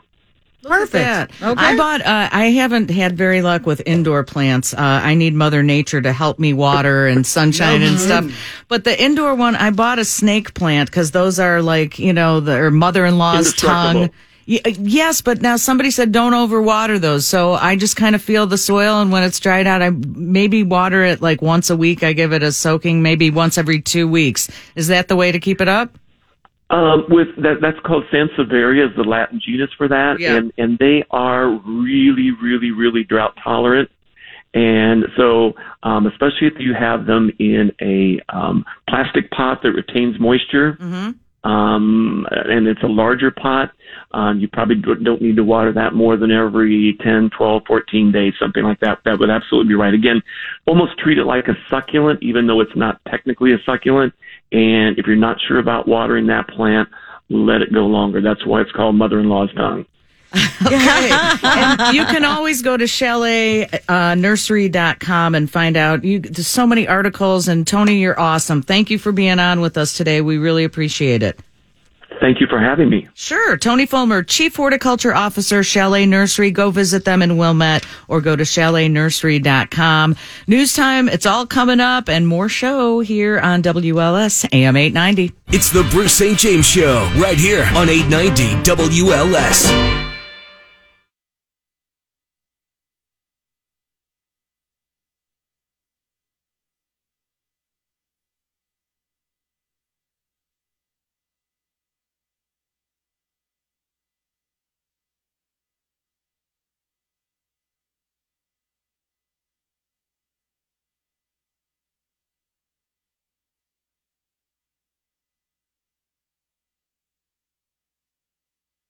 Morning. It's Wendy Snyder in for Bruce St. James today on WLS. Judy Pielach is here. Cheese is here. Miranda's here. Nick Gale's in the newsroom. You can call us or text us at 312-591-8900. So Nick, the news we've been talking about this morning is, um, you can get your vaccination at your workplace. You know, there are so many extra vaccinations. I don't know when you guys got yours, but when I called, I actually went on Illinois' uh, Cook County's website to schedule an appointment. The system crashed. Two hours later, I finally got an appointment. I was mad at my husband because in 10 minutes, he got his in South Holland. The first time trying. Yeah. Oh my gosh. And- we all had to search and Oh, it was a big pain in the yeah, butt. they were hard to find. But now there is an abundance of now they're hard to give out. I know. Yeah. Um, actually, it's gotten to the point where the state, many states are saying to the federal government, hold off. We don't need that many anymore. You've been sending us, you know, 50,000 a week. We, we're going to, you know, go down to 25,000 a week because they're just not giving them out. and I was early to get it um, because I have a pre-existing condition. And uh, I'm glad I got it. I was excited to get it. I think whoever wanted a vaccine has already gotten it by this point. I think so don't too. you? Yeah. Oh yeah. Yeah. But that doesn't mean they're not trying to convince the people, especially the ones on the fence to get it because, you know, we keep hearing now the new thing is the, the variants. These variants are so strong. They're afraid that it's going to start a whole new epidemic. Because if you aren't going to get the vaccine, then the virus can mutate, and then the vaccine we got is maybe not going to be as effective. Right. Um, I took both my boys went, but they're 18 and up, mm-hmm. 18 and, and almost 22. And, um, they didn't have any questions about it. They, they wanted to get it. Right. Um, although on Michael's vaccine card, they put the wrong date. And it's it's frustrating me. I actually called the uh, Cook County Department of Health to ask them this question. His first vaccine was listed as March 16th, and it's Pfizer. So three weeks later, no, I think it was March 26th. That's when he got his first shot. Three weeks later would have been 416, but for some reason the woman wrote 426. I think she looked at the date above it and Okay. just You have wasn't up to 40 days to get it. So don't even worry about it. Yeah, but it's it's You don't, nobody gets it exactly on their, No, but unless they gave you the, the second, um, appointment, which I didn't Espe- have. well, especially now with walk-ins. When I went for my Oh, yeah. second, I'm, I'm held up my little QR code or whatever. I'm like, second appointment. Oh, it doesn't matter. Walk-ins, just come on in. Because So I thought just- it, Pfizer was three weeks after the fact. Moderna's four. Yes, and this makes it looks like it was five, four or five. But weeks. it doesn't matter. I asked at Moderna, and the pharmacist said you because I was on vacation for my second one. She said as long as you come within forty days. Hmm. So it was like twenty eight days up to forty. Oh, okay. So you're you're t- totally okay. But you know what? I kept telling them as they were getting their vaccinations, I'm like, you guys are part of history. This is real. This is like the polio vaccine was in the 50s. This is really, and then Michael's really upset that the date's wrong. And I said, well, I, you know, don't cross it out because if we do have to start showing proof of vaccination for things and they see like you crossed it out, they're going to go, ah, Okay, no. because because it's handwritten. Okay. Yeah, but that's What are we back in the too. Stone Ages? I know. I'm like anyone could forge it. It's ridiculous. Well, there's a bar in Boston that got in trouble because Yep. they were Yeah. selling. I mean, I used to go in the back of Rolling Stone magazine to get my fake ID. That's where you'd get your fake ID. Oh, to order was- it, you mean? When I was Yeah. 18 Now- and now I you went- just Rolling Stone magazine, they had Oh, ads yeah, for it. It was. Oh, yeah. I can't. You sent a That's picture, best. and then And I that's think where I, you got your fake speed too. I didn't. they were get, like well, diet Maybe you did. I wasn't. No, a I druggie. didn't. just Someone I knew to did. drink underage. Now you go to um, fakeid.com. I, you Oh, know, thanks for all the literally. info, Judy. Literally. hey, kids. I Hey, if just. you're going to do it, you're going to do it. I sent a picture away to Rolling Stone magazine. It was probably twenty bucks, and then you could pick a state. And I'm like, I give me a an ID from Michigan. That that'll. it didn't look anything like a Michigan license, but throw it 'em off. worked.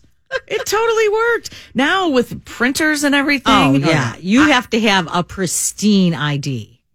yeah, Yeah, they make Again, it real. You can't yeah. fake it now. It's not like cross it out with the. Remember, you used to do aspirin, and you would cross out the like the birthday, and you would change the. No, Aspirin. aspirin. aspirin. You'd Yeah, make it's a like copy whiteout, and use but it was like- whiteout.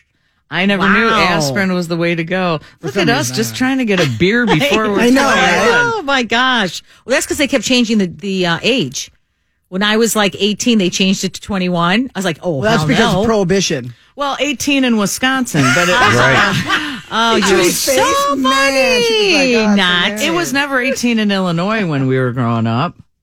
It was Yes, It was it 18 for was. beer and 21 Yes, for for hard beer, liquor. right, right, That's what my dad used to say. Yeah. Wow. Yep, yes. I must be younger it. than you because I know I Yeah, used to by go maybe to a year. Don't, don't count yourself lucky there, I don't remember. I just Both remember of you. going to Here, Wisconsin. There's cheese making old jokes at me. You're right behind me. I'm going to kick you on my way down.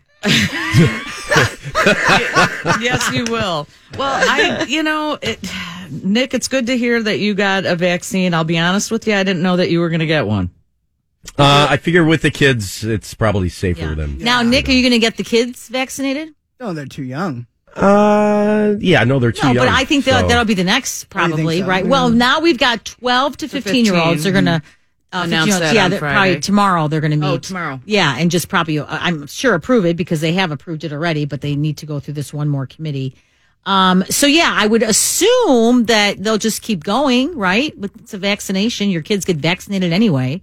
Yeah, I guess so. Yeah. I mean, I, yeah, I, I'll leave it up to the wife to make that call. Yeah. And that's the thing. There are so many different reasons, right? We had that caller earlier. She, know. I've talked to people. That's why I asked her because people who aren't getting it have said to me, I just, I'm not worried about getting COVID. Well, if you don't have under, any underlying conditions, I, but and they know people who had COVID and it was nothing. But that doesn't affect everyone the same way. I, mean, know. again, there's You're not- taking a risk. There's You're- not supposed to be Right. people under 21 that succumb to the disease. There was someone in my hometown, 18 years old. Yeah. his heart. We're hearing it now a lot. Uh, younger kids, younger people are getting it. Hmm. So yeah, you don't know. So you are taking a risk now. There and there are those who, and they have legitimate concerns who feel like getting the vaccine is a risk. You know, I gotta, you gotta understand that. I get it if you think it's a risk.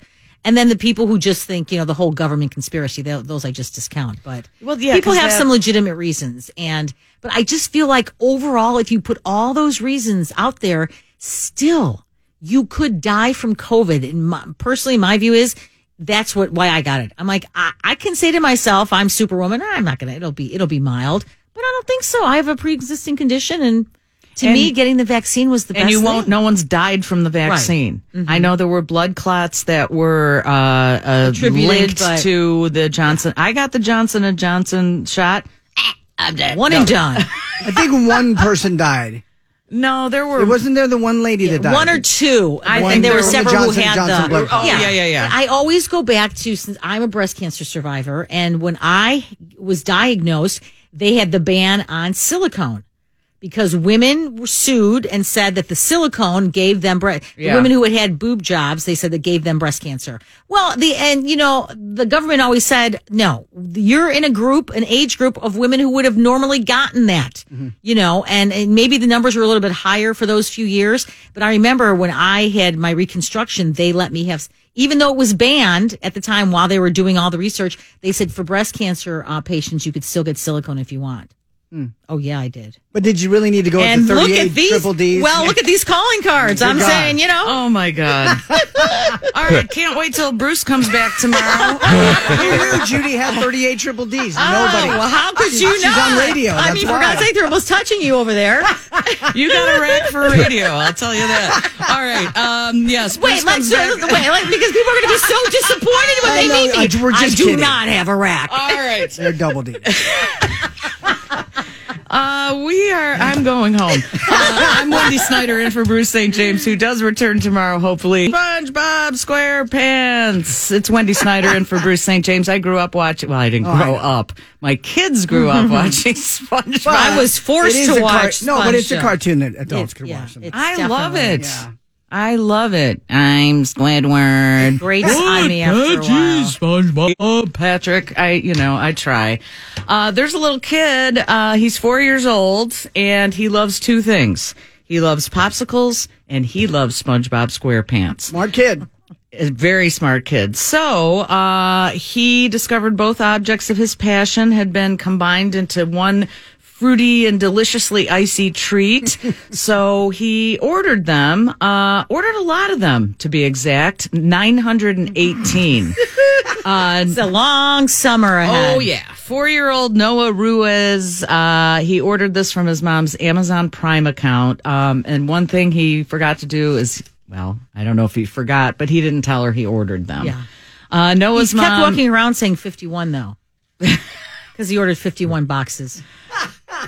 Uh, Noah's mom, Jennifer Bryant, had let Noah use her laptop, first mistake, for remote learning when his iPad wasn't working. She was busy in another room and he navigated his way into her Amazon Prime account. I'm sorry, it's not that difficult for a four year old to find an Amazon account anymore. Yeah. I mean, kids know, they know probably how to get there and order things better than we do. Yeah. Um, she shares with her sister. She shares the account, and uh, as Judy mentioned, he kept saying the number fifty-one, and he was walking around all day, 51, 51, and he. The mom didn't think much of it because he's a weird little four-year-old kid. and actually, I wasn't surprised. She said because he was diagnosed with autism spectrum spectrum disorder, and uh, then she got the call that um, three huge boxes, each weighing 70 pounds and requiring immediate freezing, had arrived at her sister's house. That was the address. And she said, I don't know what you're talking about, but it was 51 cases. Hence the 5151 of SpongeBob popsicles, 51 cases, and it was $2,619. What a deal. Jeez. and she couldn't get a refund because they were perishable. All right. See this. Well, Well, now turn it into a popsicle stand.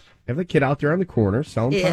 yeah, it- most of it melted right away. That's the problem because Well, they, they weren't expecting it. well, he- the, and that is a problem. Uh, Amazon wouldn't take uh, the, them back because it came from a third party vendor. There's always some problems uh, with Amazon in the sense. Like you search something and something pops up, but it's not technically from Amazon. Yeah. Um, but you're right, a perishable thing. There's no way they can yeah. do Try that. to take a box Yeah. of, you know, melted popsicles back to Costco. And I will tell I you, didn't like yeah, these. exactly. And I got to say, Amazon, at least in my experience, has bends over backwards when there's an issue. They I mean, do They a are good always job. so their customer service. So for them not to take this back is obviously Yeah, I think Bezos they probably tried it. to. Yeah, that's true. But don't worry, there's ship. uh, it's A such a GoFundMe great yeah. GoFundMe. She got more money than they even Get out. Yep. Yeah. 'Cause she was. I guess the mom was in school. Maybe we were wondering how she was going to pay tuition. How much did you get on the GoFundMe? She's a student at NYU. Still coming in.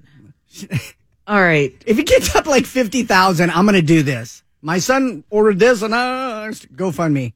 Next thing you know, I'm buying a, a new car. Okay, here's just a question, and I'm not mean because I like to help people. I really do. I swear to God.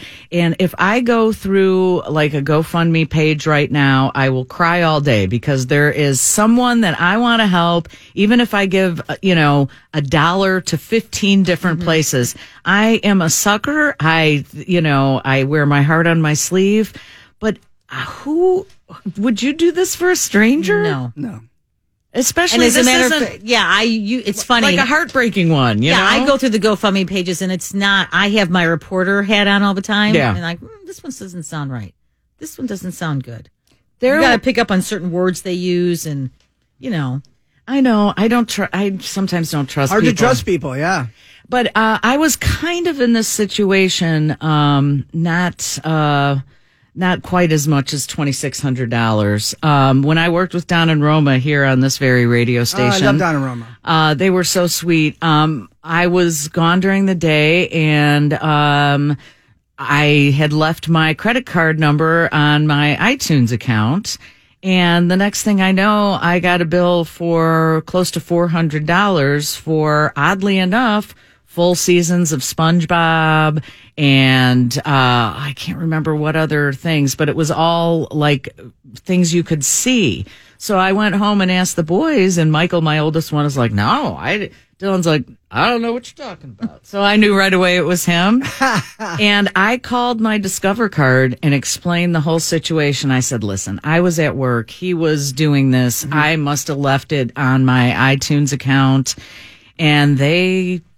They took it off. Yeah. Well, but see that I can understand. You know, you did it right away. I mean, because I was thinking too with Amazon, but why would they care? It's like, did anyone notice? Don't they have like flags like, ooh, someone's ordering an awful lot of popsicles, but it's like Sam's Club or Costco, right? People go in and they buy product party, yeah. to sell or yeah, or yeah, Or you know. sell, yeah, I I mean, maybe they have an ice cream truck. Because to me, I was like, that should have kind of been flagged by someone. Yeah, but you just don't know what's brewing Yeah, in exactly. someone else's pot. Exactly. So, But I was surprised that Discover let that go, and and they said, you know, so basically what happened here is, you know, your kid did this without your permission, and I said, yeah, and obviously I took my card out, Yeah. and did not keep auto save, but um, I was so embarrassed and like ashamed to call them. Really? Yeah, and No. the Discover lady I spoke to said. You're not the first one, Yeah, and believe me. there's been more money spent than I've got that. 15 calls behind you. It's going to be most Yeah. of those. My Yeah. son did the same thing on one of those games that has the in-app purchases. Oh, you know, yeah, and I had yeah. my credit card on there, and next thing you know, it's like $127 of you know in-app purchases. And I called him and I explained. He's like, I'm like, he's like eight. He didn't know, and they're and they took it off twice. Wow. They're like, and, the, and each time they said, okay, we're gonna let it slide this time. Next time you call, we're not. Gonna, you're gonna have to pay for it.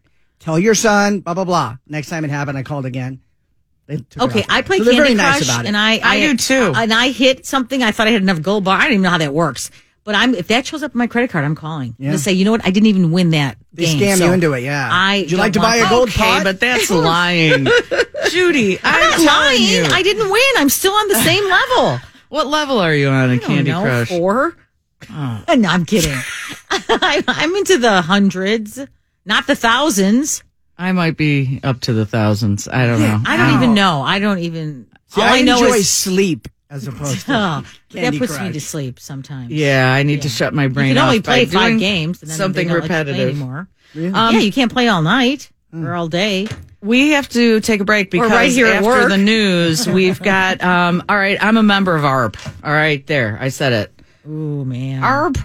I should have joined uh, a few years ago, but um, there is a state director of AARP, uh, the Washington Bureau, and he's written a book and he talks about how to scam the scammers, and we're going to find out all about that after the news.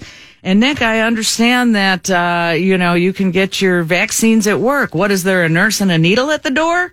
Sure, she's uh, going to give you a lollipop and a band aid with your favorite cartoon character on SpongeBob it. SpongeBob, Band-Aid. yeah. There you go. Who's on the line here? I believe it's Trish from Hi, Trish. from Bartlett. That's where I live, B Town. Hey, Trish, what happened to you? Oh, this is hilarious. My grandson was uh, about four years old, and his name was Noah, by the way. Um, anyway, he's sitting in front of the TV, and he's having a grand time playing this free game on Amazon. Well, we just, you know, I think he's just playing around, and my husband starts looking, and he goes, wait a minute, he's got a whole bunch of stuff that he probably shouldn't have. So we started watching him, and every time one of those things came up, he clicked yes. Okay? Yeah, that's how they get you. Kids don't know, man. I know. My husband called Amazon and he said, you know, I think my grandson hit the yes thing a couple of times. Well, they came back to the phone laughing. Oh no, he hit it like thirteen hundred dollars worth. Oh, thirteen hundred bucks. yeah, and you know what? It's so funny because some were ninety nine dollars. Most of them were a dollar ninety nine. I had like three pages of charges, But Amazon was great about it. They took it all off. They thought it was funny. Oh, that's good. You are so Those lucky, darn Trish. kids. Thank you so much for calling. I the darn kids do everything, but I have to tell you, sometimes adults get um, in trouble. I, I will not say a lot of details, but a family friend got scammed in this way. She was helping another family member out, wanted to cancel her Amazon account, so. This family friend searched Amazon.com on the old Googler, clicked the first thing that came up, and they said, "Oh yeah, we can cancel your account, but you have some Amazon dollars, so uh, we can credit it to your bank account." And I'm telling you, the person that got scammed is very intelligent, and I'm shocked that this happened. But it happens all the time. There is a guy now who's going to fight back and help these people who are scammed. Doug Shadel, State Director, AARP Washington. Um, I read this article. Yes, I'm a member of AARP. I'm an AARP member, Doug. Me too. Good too. for you. Doug and Doug, you're my new hero. Yes. so inside the fraud factory, um, you basically go to the criminal's den, learn their tricks, crack the code, and then what? Protect us? Is that how this works? Yeah, well, this all started about a year ago when I uh, stumbled onto a, a YouTube website uh, by this guy named Jim Browning. That's not his real name. I know because I tried to find him. yeah, me too. um, J- Jim Browning is a, an IT guy by day, you know, your typical tech support guy who works for companies. By night, he's this vigilante who has figured out a way to infiltrate scam computers and monitor them. So how he does this is he's got a virtual computer not tied to his other computers. He's got a phone line, and when he gets these robocalls, like we all have, like you know, oh, you're due a somebody tried to buy an iPhone on Amazon, not unlike your story. He pretends to be interested. He calls. He he picks up the phone. They say. Yes, um, you didn't try and buy an iPhone on Amazon? Okay, well, we owe you a refund. But to give you the refund, we have to remote access into your computer, right? Yeah. So he lets them in to his virtual computer, and while they're in his computer, he has figured out a way to reverse engineer his way into their computer, and he downloads software that allows him to watch and videotape everything they're doing. Oh, my, gosh, the best scammer of all. Yeah. And so he's monitoring every night four or five different scammers. Most of them are in India. Not all scammers are Indian, but in this case, a lot of the ones he was monitoring were in India. And and I tagged along with him for for like the whole summer last year and watched these things. And it's like watching a bank robbery, right? Because he's watching the guy. The victim picks up the phone. Oh, I'm due a refund. They let them in to the, their computer, and then the, they go through a series of manipulations. I mean, there's basically two versions of this story. One is um, uh, what I was just describing. You know, there's a bad charge on your Amazon account, so let me in and I'll give you a refund. The other version, which a lot of us have experienced, is you're on your computer one night and a pop-up comes up that says there's a virus on your machine. Oh my God. And a big siren sound and call this number. The number you call is, is in India, it's a boiler room. And what they do is say, we got a remote access in to fix your virus. We can do it. You got a remote access in. And then they take you through a series of scare tactics. They'll take you to these screens that show benign things, but you think they're dangerous, like the event log that shows all these. Uh, the event log is something IT people use that just shows when computers open and close, but it looks scary, you know, because got stop signs and danger and a board and all that. And they take you through these and say, you see these, all these stop and start. Those are viruses on your computer. You have 1,300 viruses on your computer. Now I can get them off for you, but it's going to cost you five hundred dollars. You know, so that's those are the two things, and this is probably the top scam in the U.S. right now, especially as it relates to our people. Our older folks are the primary victims. And and when I called Jim Browning, he, you know, he's got three million followers on YouTube. Yeah. Jim Browning does. I didn't think he'd respond, but he said, you know, the average age of my viewer is 25 year a 25 year old guy. I know that all the victims are older people, and I have trouble reaching them. So of course I'm going to cooperate with AARP because you reach all those people, and that's how we got started. It is such a great article. You can find it online. You have also uh, put together a book, Outsmarting the Scam Artists How to Protect Yourself from the Most Clever Cons. I guess uh, Doug Shadel on the line with us. My question basically is who benefits from this? Like you said, most of these come from India. Is it a major corporation? It's not like an independent contractor who's trying to get money on their own. Yeah, it's not like it's an Indian guy sitting there, Yeah. you know, feeding his family. Right. Like who benefits from this? Well, a lot of times it is a guy feeding his family. I Really? mean, these, it's it's so easy to start. In fact, Jim did a video where he pretended to be somebody who was going to start up a scam, and I think the total cost to him was sixty eight dollars to set the whole thing up. You know, robo dialing is so cheap. You can buy, you know, I don't know, ten thousand calls for a hundred dollars. It's so inexpensive. Anybody anywhere in the world can have a laptop generate these calls coming into them and then take people through. And what it's preying on really is fear, right? I mean, it's like, especially for people like me, uh, older people who are not as familiar with computers, somebody tells you there's a virus on your computer, you're immediately in a state of fear. We know from our research of how con men operate, they want to get you into this state called ether, which is a heightened emotional state. You know, you ask con men, what's your number one strategy? And they always say the same thing. Get the victim under the ether. Get them into a heightened state of anxiety. Well, in 2021, in the middle of a pandemic, who isn't in a state of anxiety? You know what I mean? So it- Absolutely. it's open season. We've got some help from Doug Shadel. He's on the line with us, State Director of AARP in Washington, AARP. Doug, why, why, why the car warranty? Why was that the big one that started this all off? Uh, you know, you got me. I, I assume it's because somebody recognized there's a lot of old cars out there, and you know, one of the things, one of the themes I want to just point out is this whole thing about fear, right? I'm afraid my car is going to break. Oh, well, maybe I should get an extended warranty. The IRS is investigating you. Oh, that's a scary thing. Someone got a hold of your social security number, uh, and your card was found in a car on the border in Texas. This is what we're seeing in the fraud world these days. It used to be the most common scam was you've won a prize, you've won the publisher's clearinghouse. Now it's all fear. And it's just because this goes back to our evolutionary past, right? You know, when you're walking down the the pathway and a tiger comes out, you run and you think about it later. You react to fear. And the people who didn't run got eaten by the tiger. Those are not our ancestors. So it goes deep back into our past that fear works. The same with the computer thing we were talking about before. You got a virus on your computer? That's a scary thing. And so I think that's really what a lot of these robocalls play on. And who is going to believe the absolutely terrible audio that comes over? This is the IRS, and you. I mean, they've computerized it. Uh, Who, honestly, who's going to fall for that? a lot Yet of people, people. do. Yeah. Well, it's a numbers game, right? I mean, if you could press a button and call a hundred thousand households for a hundred and fifty dollars, right? You don't care that ninety nine point nine percent of them think it's terrible audio.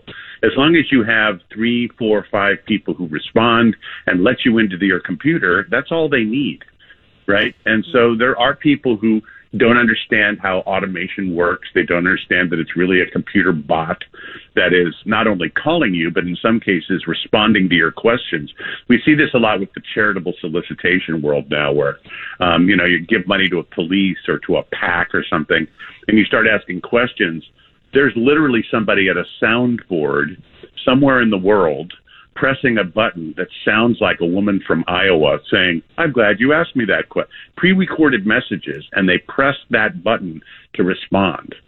It's just technology, as great as it is, has facilitated a lot of this. So, Doug, I love to um, just play with the scammers. I can't help myself. When I get a scam phone call, like, you know, my social security number has been suspended, I just go along with it as until they hang up because then they know I'm onto them. But I just, but I will tell you, I got a call a couple weeks ago and, and it, they left a message and I called back thinking it was a scam and they, and I, they were asked me for something. And I said, well, you called me. What? Cause, oh, maybe they said, why are you calling? And I said, I don't know. You called me. Why are you calling me? Anyway, we went back and forth, back and forth. And finally, they called back again. I hung up. They called back again. Well, it was my mortgage company, and, and they hadn't gotten my payment. Yeah. I was so embarrassed, but I was like, oh, what? You know, I thought it was odd that they wanted information from me. I'm like, no, you called me. Why are you calling? So what what advice do you have for people, Doug? We, because I always say if you get a call, like I got one from um, one of my uh, phone services that said your account has been suspended. You can pay your bill right now. So I just went in the app and looked it up and.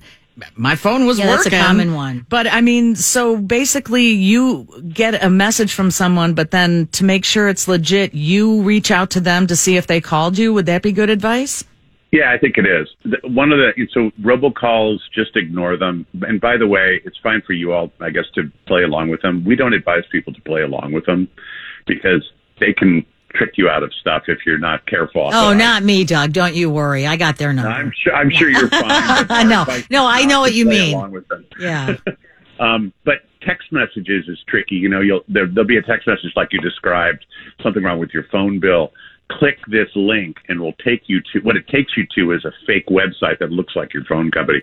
so you're right. The advice is if you're worried about your phone bill or any other warning you get like that, independently contact the service provider. Don't use the number they give you. Don't certainly don't click on the link because it'll take you to a fake website. The other thing I wanted to point out with all these people, every but one of us ordering so much stuff to be delivered at home, the number one robo dial right now is Amazon. Why?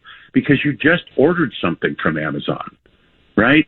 It's very, and even though the message may sound fakey, you say, yeah, but I did, I am expecting a package from Right. Amazon. There's mm-hmm. something wrong with Amazon, you know? And that's what makes it so believable. And the number of robocalls that have the word Amazon in it right now, they're wrong. They're all frauds but be very wary of that. And what do you do if you're worried about your Amazon package? As you suggest, Wendy, you should independently go onto the site and see see where what the status is of it. Um, the other thing about the the tech support thing, Yeah. if you get a pop up that says there's a virus on your computer, the first thing you should do, it'll tell you don't turn your computer off. turn your computer off. Press Do the power button for five seconds, then reboot it, and that will probably get rid of it. My God, thank you so much for everything. I am so afraid right now. I, we should be. Yeah. Oh. Trust no one. How do people get your book, uh, Doug? Outsmarting the Scam Artist, How to Protect. Amazon.com. Look Uh, at that. I don't believe him. He'll be calling everybody today to order it. And Doug, where's my tote bag from AARP? Dang it! I I sent it for my card weeks ago. I haven't got my tote bag. Oh my Doug god. Oh, my Shadel, it- it's such a pleasure to talk to. Thank, uh, thank you so much. I think you've saved a lot of people this morning. All right, you're perfectly welcome. Thanks. Oh, Thank D- you. Doug Shadel, State Director for AARP in Washington. And to give AARP. AARP some love, I mean, I love their magazine every month. It's it's really informative.